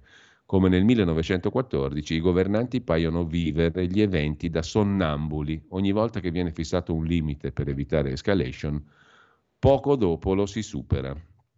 A centro pagina sulla verità invece c'è il tema dei figli di coppie gay. L'Unione Europea dà ragione all'Italia. Sul caso Padova il portavoce della Commissione Europea ammette che ciò che fa testo è la nostra legge, che però la sinistra e i suoi opinionisti pretendono che non venga applicata quando a loro non va a genio. In primo piano anche il pezzo di Claudio Antonelli sull'accordo Meloni-Macron per indire elezioni in Libia e frenare i flussi. Fabio Dragoni si occupa del mondo che si riscalda più in fretta del mondo gioco di parole per dire che cosa? A turno ogni zona del pianeta è indicata come maggiormente a rischio per il clima. Le prime pagine della verità di oggi, oltre la prima, sono dedicate alla questione della giustizia. C'è anche un intervento a pagina 2 di Pietro Dubolino, presidente di sezione a riposo della Corte di Cassazione il Parlamento scivola sugli arresti, la rettifica alla legge Cartabia è un flop. Il correttivo proposto risolve solo in parte il cortocircuito sull'obbligo di querela della vittima per far scattare il fermo in flagranza. Sarebbe stato meglio tornare alla procedibilità d'ufficio, cioè la correzione della legge Cartabia non è una meraviglia, scrive Dubolino, e intanto sempre dal primo piano della verità di oggi vi segnalo anche l'articolo di Stefano Graziosi sulla questione Russia, chiedo scusa, sulla questione Stati Uniti, Cina più che Russia. Xi Jinping è un dittatore, ha detto Biden, e Pechino ci marcia. La nuova gaff del Presidente degli Stati Uniti distrugge il lavoro diplomatico del segretario di Stato Biden e fa irrigidire la Cina che adesso si fa ancora più spavalda, scrive graziosi sulla verità di oggi. Intanto lasciamo la verità, andiamo a vedere anche Libero. L'apertura di Libero è dedicata al codice Salvini di cui abbiamo detto prima, strade più sicure, nuove regole per chi guida, patente sospesa se si usa il cellulare o si è drogati, limiti per i giovani, stretta sui monopattini. Mentre commenta il direttore Alessandro Sallusti, ora lo ammette perfino Travaglio, i magistrati sbagliano, strani tipi i giustizialisti. Sul fatto quotidiano di ieri, il sindaco di Lodi Uggetti ha commesso il reato ma è stato assolto e poi altro titolo, Italia alla rovescia, il giorno dell'illegalità condannato da Vigo. Insomma, per loro un sindaco del PD è colpevole, anche se assolto, mentre il loro amico PM da Vigo è innocente, anche se condannato. Ma per la prima volta Travaglio e soci sostengono ciò che noi andiamo dicendo da tempo. La magistratura a volte può sbagliare o addirittura agire e sentenziare in base a motivi estranei alla giustizia. A rigore di logica dovrebbero rimangiarsi il loro granitico teorema in base al quale Berlusconi è stato sicuramente un mascalzone perché colpito da condanna. Eh, tema centrale la maturità, senza gay, senza migranti, scrive Francesco Specchia, la sinistra sclera e protesta perché mm, da sinistra vengono criticate queste tracce per gli esami di maturità perché sono tracce di un'Italia maschia, etero e nostalgica. Quante cazzate che bisogna leggere durante le rassegne stampa, ragazzi. Voi non avete un'idea dell'usura psicologica alla quale è sottoposto un povero Cristo dopo 25 anni di lettura ininterrotta tutti i giorni di ore di quella roba qua. Voi non ne avete un'idea. Devo chiedere la pensione anticipata qua per usura, lavoro usurante. Hai voglia di dire che a tirar la lima è peggio? Dipende, dipende, ve lo assicuro, perché tirare la lima in fabbrica è una bella rottura di coglioni ma quell'usura psicologica di leggere queste robe qua non ve la auguro. Eh. Adesso poi la condiamo via con l'ironia, col sarcasmo, eccetera, però oh, ti scava sta roba e ti distrugge. Comunque andiamo a vedere un altro articolo, Vittorio Feltri, che è più godibile che mai, devo dire, più che invecchia, più che te lo godi a leggerlo, secondo me, eh, sia, sia chiaro, è un'opinione assolutamente individuale, come tale fallacissima a proposito di Fallaci, eh, Oriana Fallaci è il, il, l'oggetto del, della riflessione di Feltri di oggi. Feltri padre, naturalmente. Anche Feltri figlio non è male, però, eh, va detta la verità. Vi racconto io chi era davvero Oriana Fallaci, il tema sulla scrittrice. A pagina 1 e a pagina 14 lo splendido racconto di Vittorio Feltri su Oriana Fallaci, lunghissimo racconto perché a 14 gira a 15, tra le tracce proposte per la maturità, a sorpresa una era dedicata a Oriana Fallaci, un brano tratto dal suo libro Intervista con la storia. Anche Vittorio Feltri, amico per molti anni della scrittrice, si è messo nei panni degli studenti per raccontare la sua Oriana Fallaci, intrattabile, folle, geniale. Cari studenti, vi racconto come l'amicizia con Oriana ha travolto la mia vita, scrive Vittorio Feltri in eh, questa bellissima rievocazione della figura di Oriana Fallaci. Una notte di fumo, fu in una di quelle notti infernali che entrò nella mia vita Oriana Fallaci. Era indaffarata a cambiare un aggettivo, togliere una virgola, fumava come una ciminiera si accorse di aver finito le sigarette. Oh, bel giovane, me ne offri una? Le diedi un pacchetto dopo un'ora e mezza, prosciugato. Ne hai altre? mi chiese. Ne tenni tre o quattro per me, le diedi tutte le altre. Non sono buone, raspano in gola. Cambierò marca, le risposi io.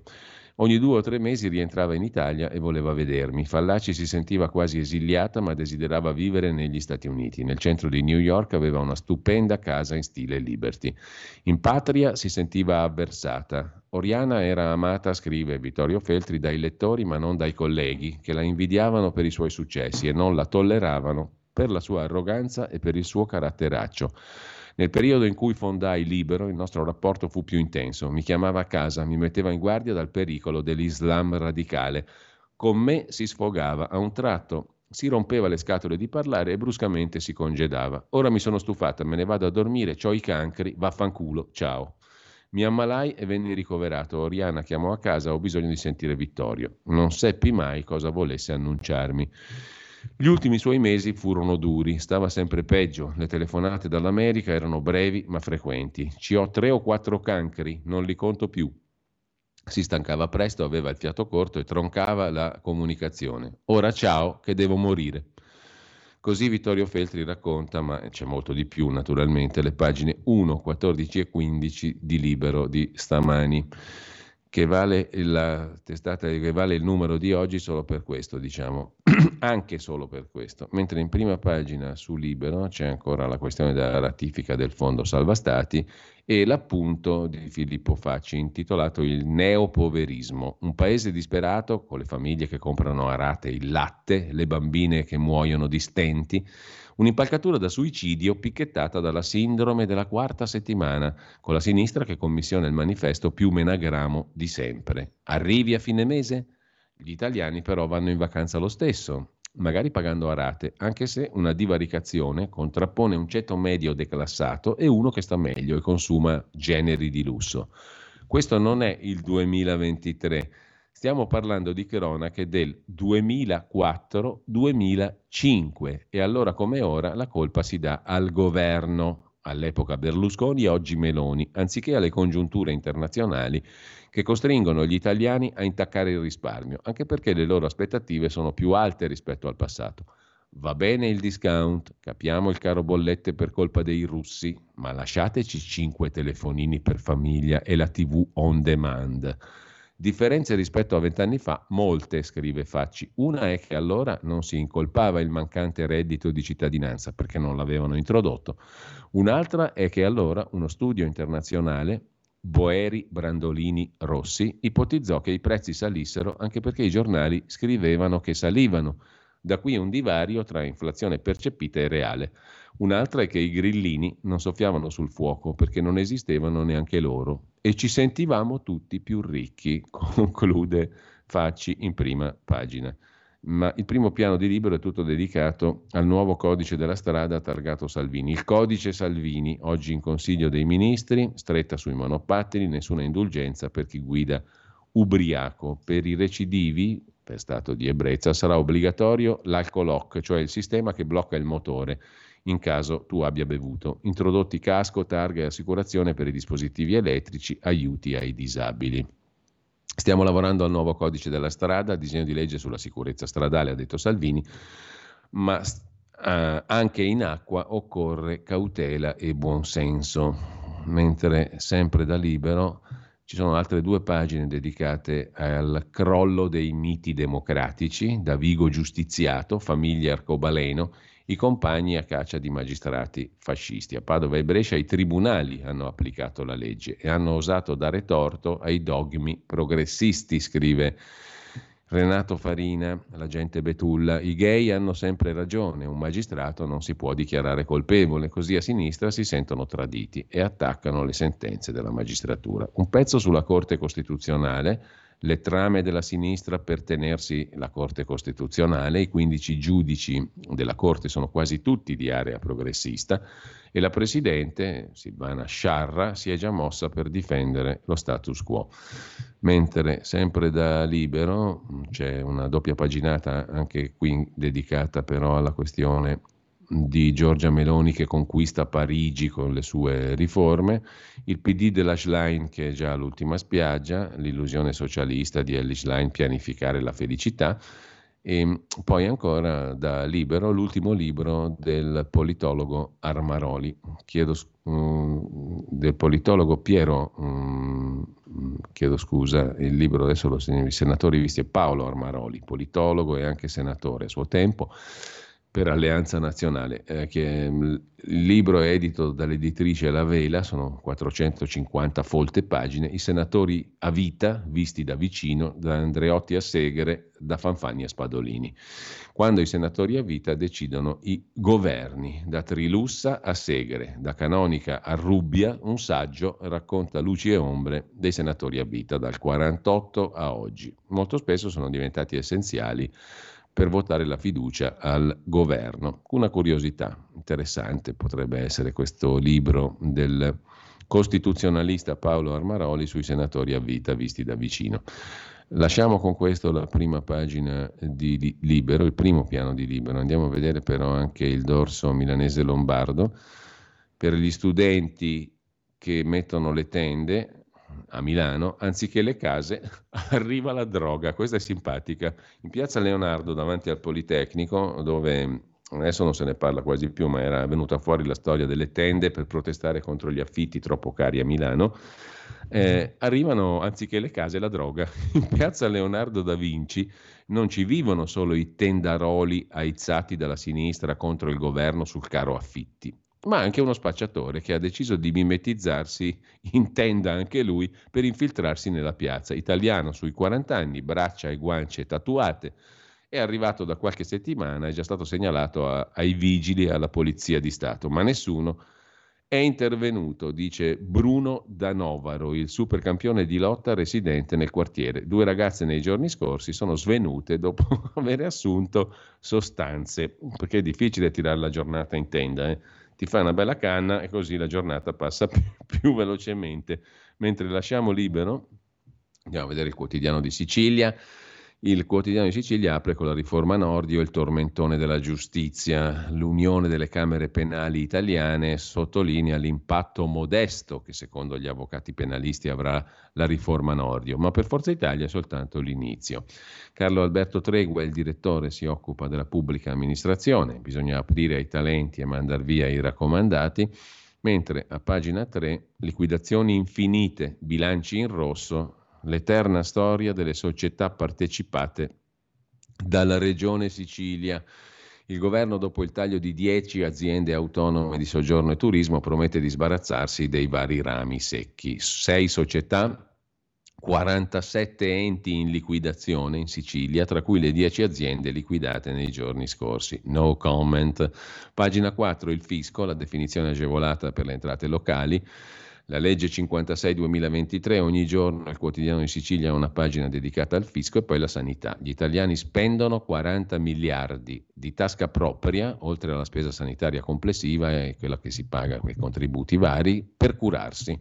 Viaggi della speranza per un milione e mezzo di cittadini. Per la Lombardia un saldo positivo top con 809 milioni, perché chi si cura da altre regioni viene in Lombardia. 99 volte su 100. Mm, a tanto ammonta però 40 miliardi di tasca propria spesi in più rispetto ai contributi sanitari, a tanto ammonta ogni anno il costo di prestazioni e farmaci in tutto o in parte non coperti dal servizio sanitario nazionale, scrive il quotidiano di Sicilia, che poi ci presenta l'inchiesta appunto sulla riforma Nordio parla anche il presidente dell'Unione Camere Penali Italiane, l'avvocato Gian Domenico Cagliazza, intervistato a pagina 7 del quotidiano di Sicilia. La riforma è un segnale positivo, ma il suo impatto sarà molto modesto. Sta di fatto che una, l'inappellabilità, per esempio, dice Cagliazza, è una norma limitata ai soli reati cosiddetti a citazione diretta, quelli meno gravi, rispetto ai quali l'impugnazione dei pubblici ministeri è una rarità e tante altre osservazioni interessanti le trovate a pagina 7 del quotidiano di Sicilia. Mentre Italia oggi apre con il codice Salvini, il codice della strada, a giro di vite, nel mirino la guida in stato di ebbrezza, sospensione breve della patente per chi ha meno di 20 punti e monopattini con contrassegno e copertura assicurativa. Alcol lock, divieto assoluto per due anni di assumere bevande alcoliche prima di mettersi alla guida per chi viene condannato per guida in stato di ebbrezza, sospensione immediata e breve della patente per chi, se ha meno di 20 punti, commette alcune violazioni contrassegno identificativo e copertura assicurativa per i monopattini. Sono alcune modifiche al codice della strada. Diritto e rovescio, il corsivo di prima pagina di Italia Oggi si occupa stamani di Berlusconi. C'è un singolare aneddoto che spiega alla radice la ragione dello straordinario successo di Silvio Berlusconi nella televisione italiana e la spiegazione la diede una straordinario analista della comunicazione, Umberto Eco. Partendo dalla constatazione che se un articolo di fondo di un grande giornale, che allora vendevano più di mezzo milione di copie, viene letto per intero da 10.000 lettori, si stappa lo champagne. Se invece una trasmissione TV non raggiunge i 100.000 spettatori, la si chiude all'istante. In TV vince chi riesce a interpretare le attese della massaia cinquantenne di Voghera. Lo scontro fra i nascenti Canale 5 e Rete 4, il primo era diretto da Berlusconi, il secondo dipendeva da Piero Ottone, vide il trionfo di Canale 5 che schierava Dynasty contro i cannoni di Navarone. Piero Ottone fu battuto perché cercava di capire cosa volesse la massaia di Voghera. Berlusconi invece vinceva perché lui era la massaia di Voghera. Per scegliere non doveva mettersi nei panni di nessun altro. Così lasciamo anche la prima pagina di Italia Oggi. L'idea di nazione, il titolo invece del quotidiano comunista Il Manifesto, che come tante altre fonti di sinistra butta tutto in cacciara nazionalista, diciamo così. L'esame di maturità è una roba da fascistoni, l'idea di nazione. Con questi qui al governo l'esame di maturità è pieno di tracce fasciste. L'esame di maturità torna all'era pre-Covid, tra le prove di italiano fallaci, Chabod e Quasimodo, che San Giuliano e Calderoli traducono in federalismo, sovranismo e una certa idea di paese. La traccia sull'ex ministro Bianchi crea l'incidente diplomatico. Poi c'è la questione del decreto lavoro, la maggioranza va in tilt, Forza Italia assente in commissione bilancio al Senato, bocciati i pareri sugli emendamenti, ma lasciamo anche il manifesto, diamo un'occhiata al sole 24 ore, l'apertura è su come cambia il lavoro, le misure del governo, appunto il decreto lavoro appena citato che arriva all'atto finale dell'approvazione, con l'inciampo parlamentare di cui si è detto. Per quanto riguarda invece i contenuti del decreto lavoro, il taglio del cuneo fiscale, dal taglio più robusto del cuneo contributivo fiscale per dare una spinta alle retribuzioni lorde entro i 35 mila euro attraverso la sforbiciata aggiuntiva da 4 punti, questo è un, è un, provvedimento, robusto taglio del cuneo fiscale, poi allentamento dei vincoli del decreto dignità sui contratti a termine, nuove causali più praticabili, possibilità di procedere ai rinnovi senza causali entro i 12 mesi, fino alla proroga del lavoro agile per i più fragili della pubblica amministrazione fino al 30 settembre e per i lavoratori fragili e genitori con figli minori di 14 anni nel privato fino a fine anno. Sono le novità introdotte dal Senato al decreto lavoro. Il via libera è atteso per oggi, scrive il quotidiano di Confindustria in prima pagina. Dalla prima pagina del Sole al Foglio, in primo piano Giorgetti che smentisce Meloni, il MES offre solo vantaggi, ha detto il capo ufficio del Ministero dell'Economia. E ancora dalla prima pagina del foglio di oggi, care imprese, pagate di più, scrive il direttore Cerasa. L'unico modo per migliorare i salari è intervenire sul cuneo fiscale falso. Gli imprenditori hanno il dovere di aumentare le paghe, a prescindere dagli aiuti di governo, scrive il direttore del Foglio. C'è poco altro da aggiungere e quindi lasciamo anche il foglio, andiamo al dubbio, il quotidiano degli avvocati italiani, che intervista il, l'esponente di Azione, il raggruppamento di Calenda, Enrico Costa, toghe fuori ruolo, i magistrati fuori ruolo assegnati alla alle istituzioni politiche, ora ci vuole trasparenza. Devono dichiarare il proprio sponsor politico, dice Costa. Ho citato ieri le intercettazioni di alcune antiche inchieste del 2006, 7 e 8, dalle quali è come se lo dichiaravano intercettati i magistrati l'appartenenza politica, anzi la indicavano precisamente. Alla nostra corrente spetta questo posto, a quell'altra corrente spetta quell'altro posto, a quell'altra corrente ancora, quell'altro ancora, indicando nome per nome, corrente per corrente, ministero per ministero, dove dovevano essere piazzati i magistrati delle diverse correnti. Lo dichiarino in pubblico, ecco, diciamo così, se no vengano intercettati tutti. Proponiamo una nuova disciplina delle intercettazioni, intercettare solo i magistrati e rendere pubbliche tutte le loro chiacchiere. Intervistare, intercettarli non solo per telefono, ma anche ambientalmente, naturalmente, riempire di cimici tutti i tribunali d'Italia. Hai voglia che intercettazioni interessanti ne verrebbero fuori? Non vi sembra una bella idea questa qua? Di intercettare ovunque, in macchina, al telefono, al cesso, eh, al tribunale, eh, in vacanza, i magistrati, solo ed esclusivamente i magistrati. Poi vediamo cosa scrive Travaglio sul fatto quotidiano. Sarebbe divertente, no? Immaginate una roba di questo tipo. Chiaramente è irrealizzabile, o perlomeno è di difficile applicazione pratica, però sarebbe interessante.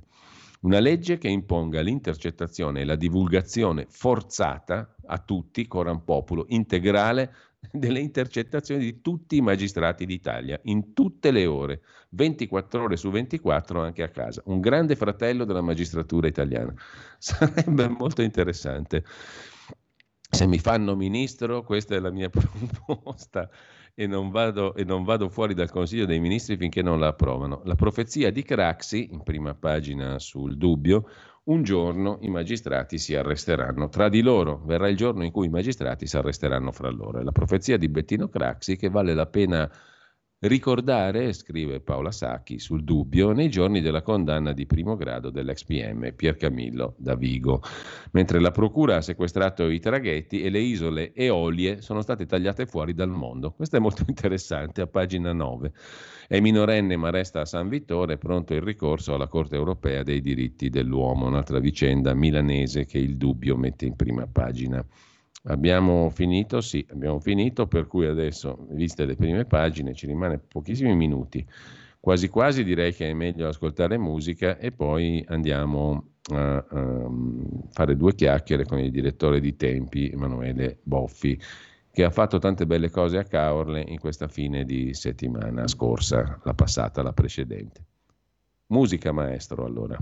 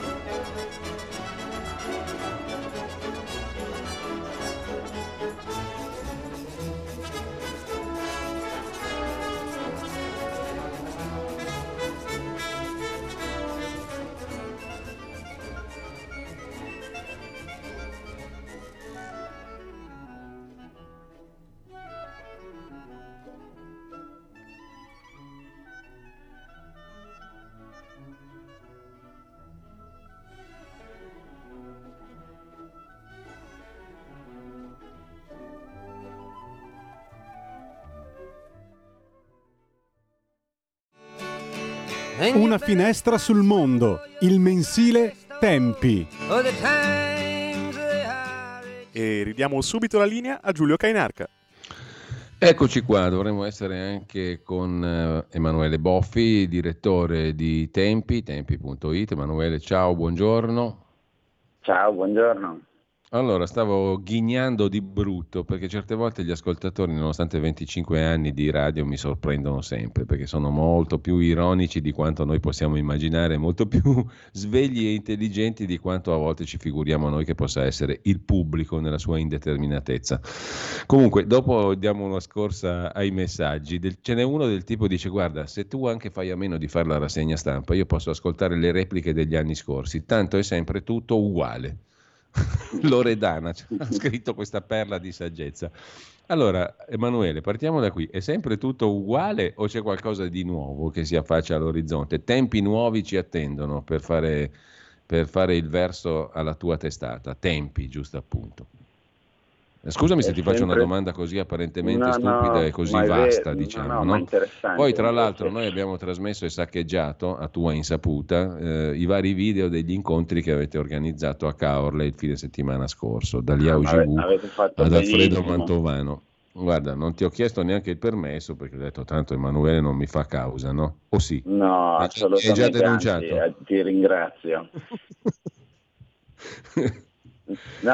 No, no, no, è stata una due, giorni, cosa... una due o tre giorni molto interessante. No? Poi tu hai fatto anche un commento, ho visto, sulla questione di Alfredo Mantovano, che si è permesso di dire due o tre cosette politicamente scorrette, ma con grande garbo istituzionale, con una splendida eleganza culturale. È stato, eh, la Madonna, è stato massacrato quasi tra un po'.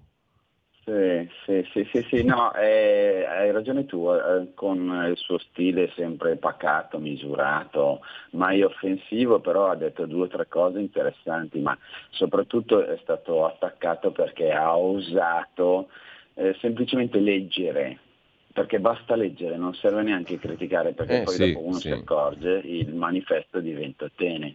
Eh, Alfredo Mantovano ha letto due o tre passaggi di questo manifesto che, come lui giustamente le faceva notare, spesso è indicato come la carta che ha ispirato la nostra Europa, va benissimo, andiamo a leggere cosa c'è scritto nel manifesto di Ventotene, tanto celebrato eh, mm. soprattutto da certa stampa e da certa sinistra. Beh, semplicemente di Ventotene dice che siccome i popoli non sanno cosa è giusto e che cosa è sbagliato, bisogna imporre loro uh, mm. un'architettura politica, quindi sostanzialmente mm. non farli votare, perché quando votano sbagliano. E questo c'è scritto nel manifesto di Ventotene. Alfredo Mantovano l'ha letto come esempio di una certa mentalità una certa mentalità elitaria appunto che vorrebbe risolvere i conflitti sociali attraverso delle architetture politiche, ingegneristiche, beh, basta pensare all'Unione Europea che cos'è, e, e questi e, su, e sul fatto quotidiano e sul domani stato criticato Mantovano come un antidemocratico, ma è esattamente il contrario. Mantovano ha detto una cosa a favore della democrazia, a favore del fatto che noi votando scegliamo chi ci vuole rappresentare. Sono loro che sono quelli che invece pensano che tutto sia risolvibile dall'alto. Poi se vogliamo dirla tutta, Emanuele Mantovano è in compagnia di tanti illustri pensatori, anche politicamente non appartenenti alla famiglia di Mantovano. Uno su tutti, Hans Ma Magnus certo. Enzensberger, no? per dirne uno, che aveva scritto un libro, Il mostro buono di Bruxelles, nelle quali diceva la stessa cosa, cioè che l'ideologia europea è permeata da un autoritarismo che a volte fa ridere, a volte è stupido, ma che autoritarismo rimane in una delle sue componenti radicali fondamentali, no? C'è anche quell'aspetto certo. nella fondazione dell'Europa, è un disegno da imporre sopra le teste di gente che non capisce. Esatto, sì, è così. E, e, niente, quindi siccome Alfredo durante il suo intervento ovviamente non ha parlato soltanto di questo, eh, poi è entrato nella specifica di tanti problemi, però diciamo come cappello introduttivo per mm. farci capire anche il fatto che oggi in Italia di fatto è successa una cosa nuova, cioè con le elezioni del governo ecco qua, che siamo alle cose nuove, quindi non è vero che tutto diciamo. si ripete immobile. No, ecco, sì, allora eh, secondo me... E qual è la cosa nuova della... secondo Mantovano? No, la cosa nuova è che finalmente dopo 14 anni gli italiani sono andati a votare e il voto ha indicato una maggioranza chiara a cui è stato dato il compito di rispettare le promesse con cui si è presentata agli italiani. E questa è una cosa nuova perché era dal Lo stanno facendo? succedeva. Ma allora sì, ovviamente poi dopo non è che è tutto a posto, è tutto perfetto e tutto sta accadendo, però perlomeno se pensate anche agli ultimi governi degli ultimi anni che abbiamo avuto con esperimenti di tutti i tipi e poi a un certo punto con i soccorsi, chiamiamoli così, dei governi tecnici, almeno questa volta la politica si è da capotavola prima non era successo e quindi Mantovano sua, nell'introduzione diciamo così, al suo discorso ha fatto vedere due o tre cose, ma che semplicemente sono successe. Infatti le reazioni al suo discorso sono incomprensibili, soprattutto perché lui ha descritto molto la realtà, ha letto dei passaggi del, eh, del manifesto di Ventotene, non è che si è messo a fare un comizio politico, anzi è stata quasi più una lezione, diciamo così, di, di storia e di realismo. No? Eh sì, mm, tra gli altri incontri che abbiamo trasmesso c'è anche quello, mm, la drammatica testimonianza di Liao Ji-Wu. Che, mm, che cosa è stato? Come è stato seguire quell'incontro e le parole di Liao Ji-Wu dal vivo, uh, Emanuele? È stato, è stato, impressionante perché poi dal vivo forse si coglie, si coglie anche una gestualità che non si coglie magari dal video, non in presenza. Eh, io per primo che pure conoscevo la sua storia, mm. noi ne avevamo spesso parlato, l'avevamo intervistato, però sono rimasto molto colpito perché si capisce che anche a anni di distanza il ricordo di quegli anni in cui, che lui ha passato in carcere, come dire, ha, lasciato un segno indelebile, quindi appunto i racconti anche eh, delle sevizie, delle violenze, anche violenze proprio eh, mentali a cui lui mm. è stato sottoposto fa veramente impressione. E dall'altro lato, eh, questa è forse una cosa che si coglie meglio dal vivo che non in video, il tono come dire, anche di, della sua voce per uh, raccontare un certo come dire, orgoglio eh, del fatto di essere stato suo malgrado ovviamente trasformato dal regime in, in, un eroe, un testimone e al tempo stesso questa consapevolezza di avere questo compito nella vita, no? cioè di dover raccontare quello che invece vuole il regime vuole tenere nascosto, mm. appunto. Eh, il fatto che non, non, lascia libertà ai suoi cittadini, anzi gli fa, in certi casi gli fa un vero e proprio lavaggio del cervello. Pensate soltanto al fatto che quello che è accaduto a Piazza Tiananmen in Cina non, può, non se ne può parlare, mm. ma addirittura non si può neanche citare il fatto che è successo qualcosa quel, quel 4 giugno. La parola 4 giugno è una parola vietata in Cina, non, non si può nemmeno pronunciare. No? Eh beh, um, Chissà come la vede poi GV sul futuro, per un futuro che sempre più comunque vedrà la Cina protagonista nel mondo, non solo all'interno dei suoi confini, che lo si voglia o che non lo si voglia. Io non ho capito poi, mh, Emanuele, per quale motivo il segretario di Stato americano va in Cina e subito dopo Biden atticcia, appizza il fuoco, diciamo così, attizza il fuoco, ecco per dirla sì. più giusta. Mm, che cosa sta succedendo Ma... secondo te sulla scena internazionale? Come la vede Liao Ma... Jivu, se avete avuto modo di parlarne? No, lui è pessimista, nel senso che vede quello che vediamo noi, cioè che la Cina è un grande paese, eh, un grande paese che dal punto di vista economico sforna numeri impressionanti, eh, che sempre di più, se pensate anche soltanto a un po' di anni fa, eh, ormai ha assunto un ruolo centrale eh, nello scacchiere del mondo, cioè è il vero, il vero competitore degli Stati Uniti, no? cioè la Russia come dire, è un competitore di secondo ordine. E, e, quindi vede tutti questi aspetti che sono gli stessi che vediamo noi. Al tempo stesso sa bene che non, non tutti in Cina la pensano come il regime, quindi eh, che, che, appunto questa, questo regime eh, funziona anche attraverso un controllo spietato delle vite dei suoi cittadini e, un, uh, l'utilizzo della violenza per farli ubbidire a quelli che sono le loro direttive. Quindi sa benissimo che c'è qualcosa, come sempre, in tutti i regimi che scricchiola il problema è capire mm. quando questo scricchiolio che oggi, che oggi, è molto flebile, ed è molto flebile anche un po' per colpa nostra occidentale, eh, che non siamo capaci di ascoltarlo, che ci interessa soltanto mm. con la Cina fare affari. Il problema è capire quando questo scricchiolio diventerà un terremoto. Voglio dire, per l'Unione Sovietica ci sono voluti 70 anni, eh, per la Cina forse ce ne vorranno ancora di più. Però appunto, ripeto, Liao è comunque molto consapevole di, che gente mm. come lui, che in un certo senso è riuscita a farla franca anche a un prezzo altissimo, ha questo compito di continuare a raccontare. E secondo me è compito de, di noi occidentali o almeno il compito che io penso che debba assegnarsi i tempi, è quello di mettere un microfono sotto il naso a persone di questo tipo, cioè non nasconderle, non silenziarle. Ci sono i grandi problemi del commercio, ci mm. sono i grandi problemi internazionali, mm ma ci sono anche queste voci e quindi Senti, bisogna Emanuele, c'è un bell'articolo su questi temi nella homepage eh, di tempi.it a firma di Leone Grotti no? che analizza uh, l'inevitabile tensione, eh, scrive così Leone, tra Pechino e Washington.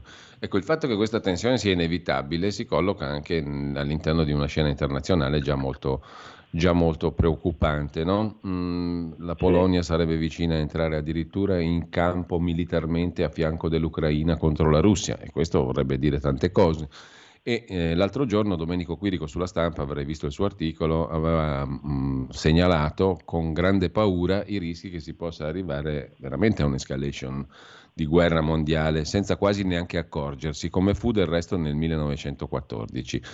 Solo che questa volta i rischi sono infinitamente superiori perché non facciamo la guerra con gli schioppi, diciamo, ma con ben altre armi certo. più terribili e devastanti e potenzialmente letali. Allora, mh, Qual è la tua sensazione, Emanuele, che si vada verso questo scenario? Oggi c'è sul Corriere della Sera anche una dichiarazione della Presidente della Commissione, un'intervista alla Presidente della Commissione europea, la quale dice la unica conclusione di questa vicenda bellica è mh, mm, in ciò che vuole l'Ucraina, compresa la Crimea. Non c'è nemmeno l'ombra invece di una risoluzione sotto le bandiere dell'ONU, magari, che non si capisce cosa stia lì a fare per la centesima volta, non si capisce ma magari coinvolgendo le popolazioni. Cioè, perché a questo punto non pensare a un processo di pace che veda il coinvolgimento delle popolazioni, un referendum sotto le bandiere dell'ONU, in modo che nessuno lo contesti, per far scegliere alle popolazioni da che parte stare, visto che sono comunque territori dove la composizione etnica non è così semplice da risolvere dall'alto, o comunque con proposizioni teoriche, cioè deve vincere l'Ucraina, punto e basta,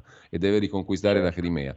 Sembra semplice, Pare facile, ma non lo è affatto. Allora perché non mettere tutto sotto il cappello di un ente sovranazionale vero e imporre a tutti magari di accettare questo in maniera trasparente e accettata da tutti, che non sia un referendum putiniano o zelenskiano, no? Mm, e invece certo. mi pare che non si vada affatto in quella direzione. Perfino l'Europa, che conta poco da un punto di vista pratico, però se c'è da scegliere, dice adesso noi dobbiamo risolvere il tutto in chiave esclusivamente come vuole la, eh, l'Ucraina non è il modo migliore, mi sembra, per affrontare le cose. No, certo, nella tua domanda c'è anche, diciamo così, l'ossatura della, di quello che io vorrei rispondere, cioè sicuramente noi di tempi, così come Quirico, eh, vediamo questa continua escalation. Eravamo partiti un anno fa dicendo gli diamo soltanto le armi difensive stiamo adesso parlando di armi nucleari ed era abbastanza preventivabile secondo me che sarebbe andata avanti così, soprattutto se, come dici giustamente tu, il primo punto del nostro ragionamento è che questa guerra deve finire quando lo deciderà l'Ucraina. Eh, eh ma se questo è il punto del nostro ragionamento, allora inevitabilmente sarà continua l'escalation.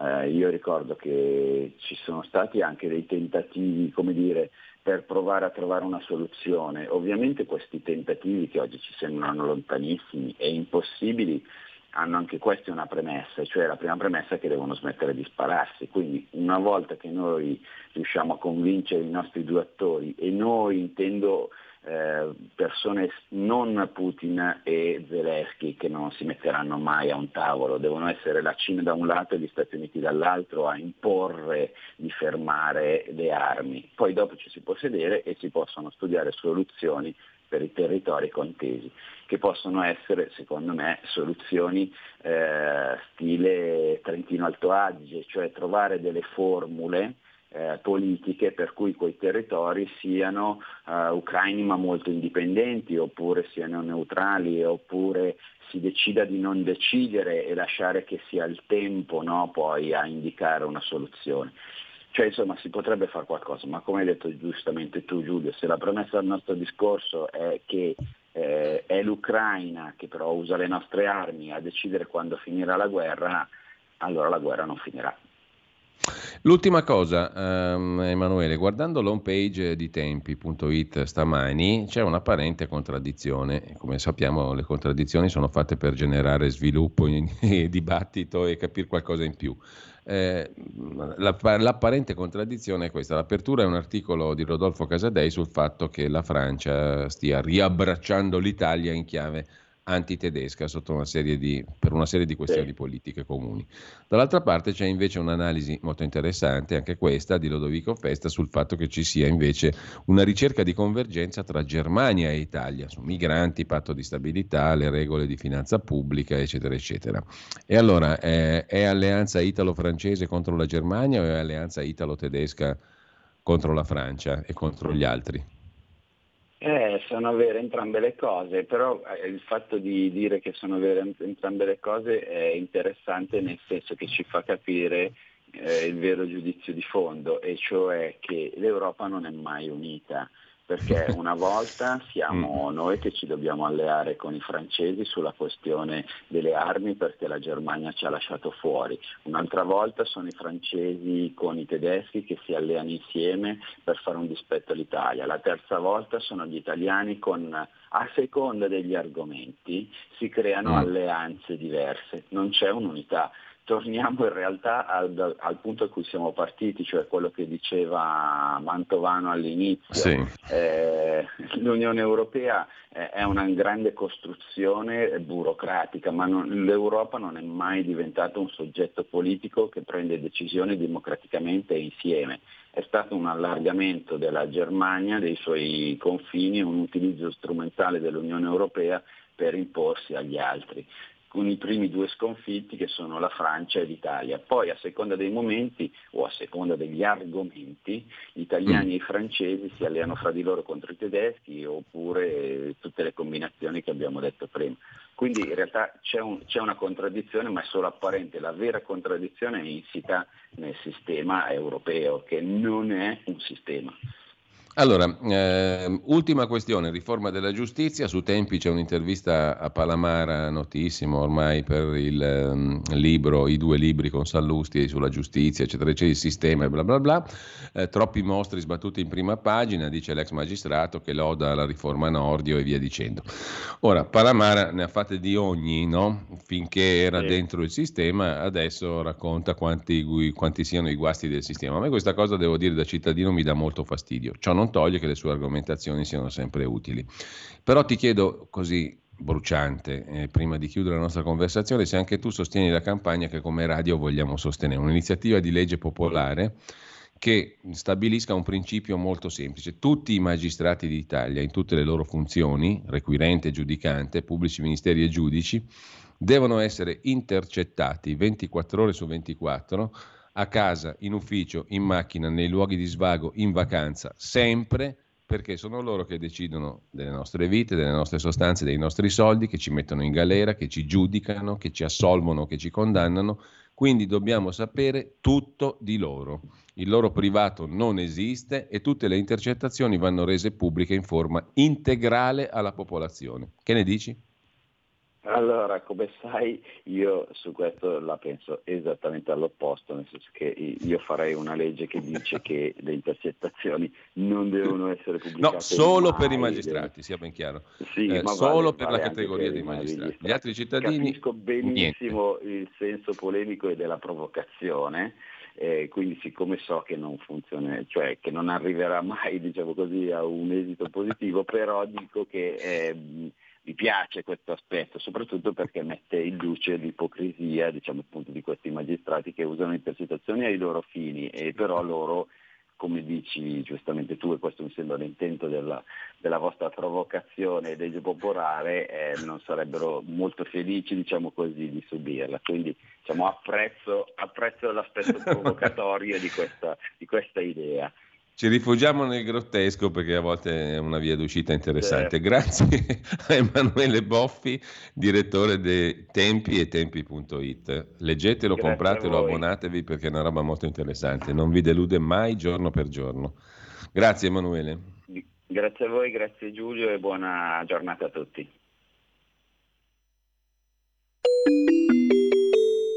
Qui Parlamento. Grazie Presidente. Signor Ministro, con l'avvio della stagione estiva è noto che nelle città si registra una recrudescenza di fenomeni criminali legati per esempio allo spaccio di sostanze stupefacenti o al commercio abusivo o all'occupazione di immobili o anche a quel fenomeno di eh, recente apparizione nel nostro paese denominato come malamovida. E questi fenomeni soprattutto sono radicati in quelle città e in quei contesti dove c'è un'alta presenza turistica e molto spesso questa alta presenza eh, turistica coincide con le città più belle del nostro paese. Eh, nella stampa recente abbiamo visto che lei si è occupato e ha posto la sua attenzione in particolare alle province di Rimini e di Macerata, disponendo tra l'altro dei servizi articolati importanti che stanno ottenendo tra l'altro dei risultati efficienti da un punto di vista proprio statistico. Quello che le chiediamo, Ministro, con queste interrogazioni è quale iniziativa intenderà intraprendere a livello nazionale per efficientare e innalzare i livelli di sicurezza in tutte quelle città, in quelle zone del nostro Paese che hanno un'alta presenza turistica. Grazie il ministro dell'interno Matteo Piantedosi ha facoltà di rispondere. Grazie signor Presidente, onorevoli deputati. Dico immediatamente che ho impartito direttive affinché fosse predisposto un piano per il potenziamento dei servizi di vigilanza estiva a vantaggio delle località ad elevata vocazione turistica. Preciso che, eh, tale, eh, che la pianificazione si basa su criteri oggettivi che tengono conto sia dei dati Istat sulle presenze turistiche sia degli indici di delittosità provinciale, con l'obiettivo questo di concentrare le forze ove si prevedono maggiori criticità e tra le province interessate rientrano sicuramente Rimini e Macerata con significative assegnazioni di personale. Il modello inoltre è caratterizzato da elementi di flessibilità, nel senso che i prefetti, le autorità provinciali sono chiamati a valutare in seno appunto ai comitati provinciali per l'ordine e la sicurezza pubblica le specifiche esigenze dei propri territori legate ad esempio ad emergenze o alla programmazione di grandi eventi e qualora all'esito di tali valutazioni i prefetti richiedano risorse aggiuntive si, all, eh, si procede all'assegnazione di contingenti di rinforzo. Il piano contempla altresì l'attivazione temporanea di uffici di specialità della Polizia di Stato e di presidi dell'Arma dei Carabinieri, nonché l'allocazione di mezzi navali del Corpo della Guardia di Finanza. Nelle località turistiche è anche previsto un rafforzamento dei dispositivi di controllo ordinario del territorio mediante l'impiego di 30 equipaggi del, del prevenzione crimine della Polizia di Stato per un totale di 90 unità e di circa 150 equipaggi per un totale di 300 unità per il concorso nei servizi straordinari del territorio, il tutto sempre in base alle specifiche esigenze rappresentate dalle autorità provinciali di pubblica sicurezza. Qui Parlamento. Avete ascoltato la rassegna stampa.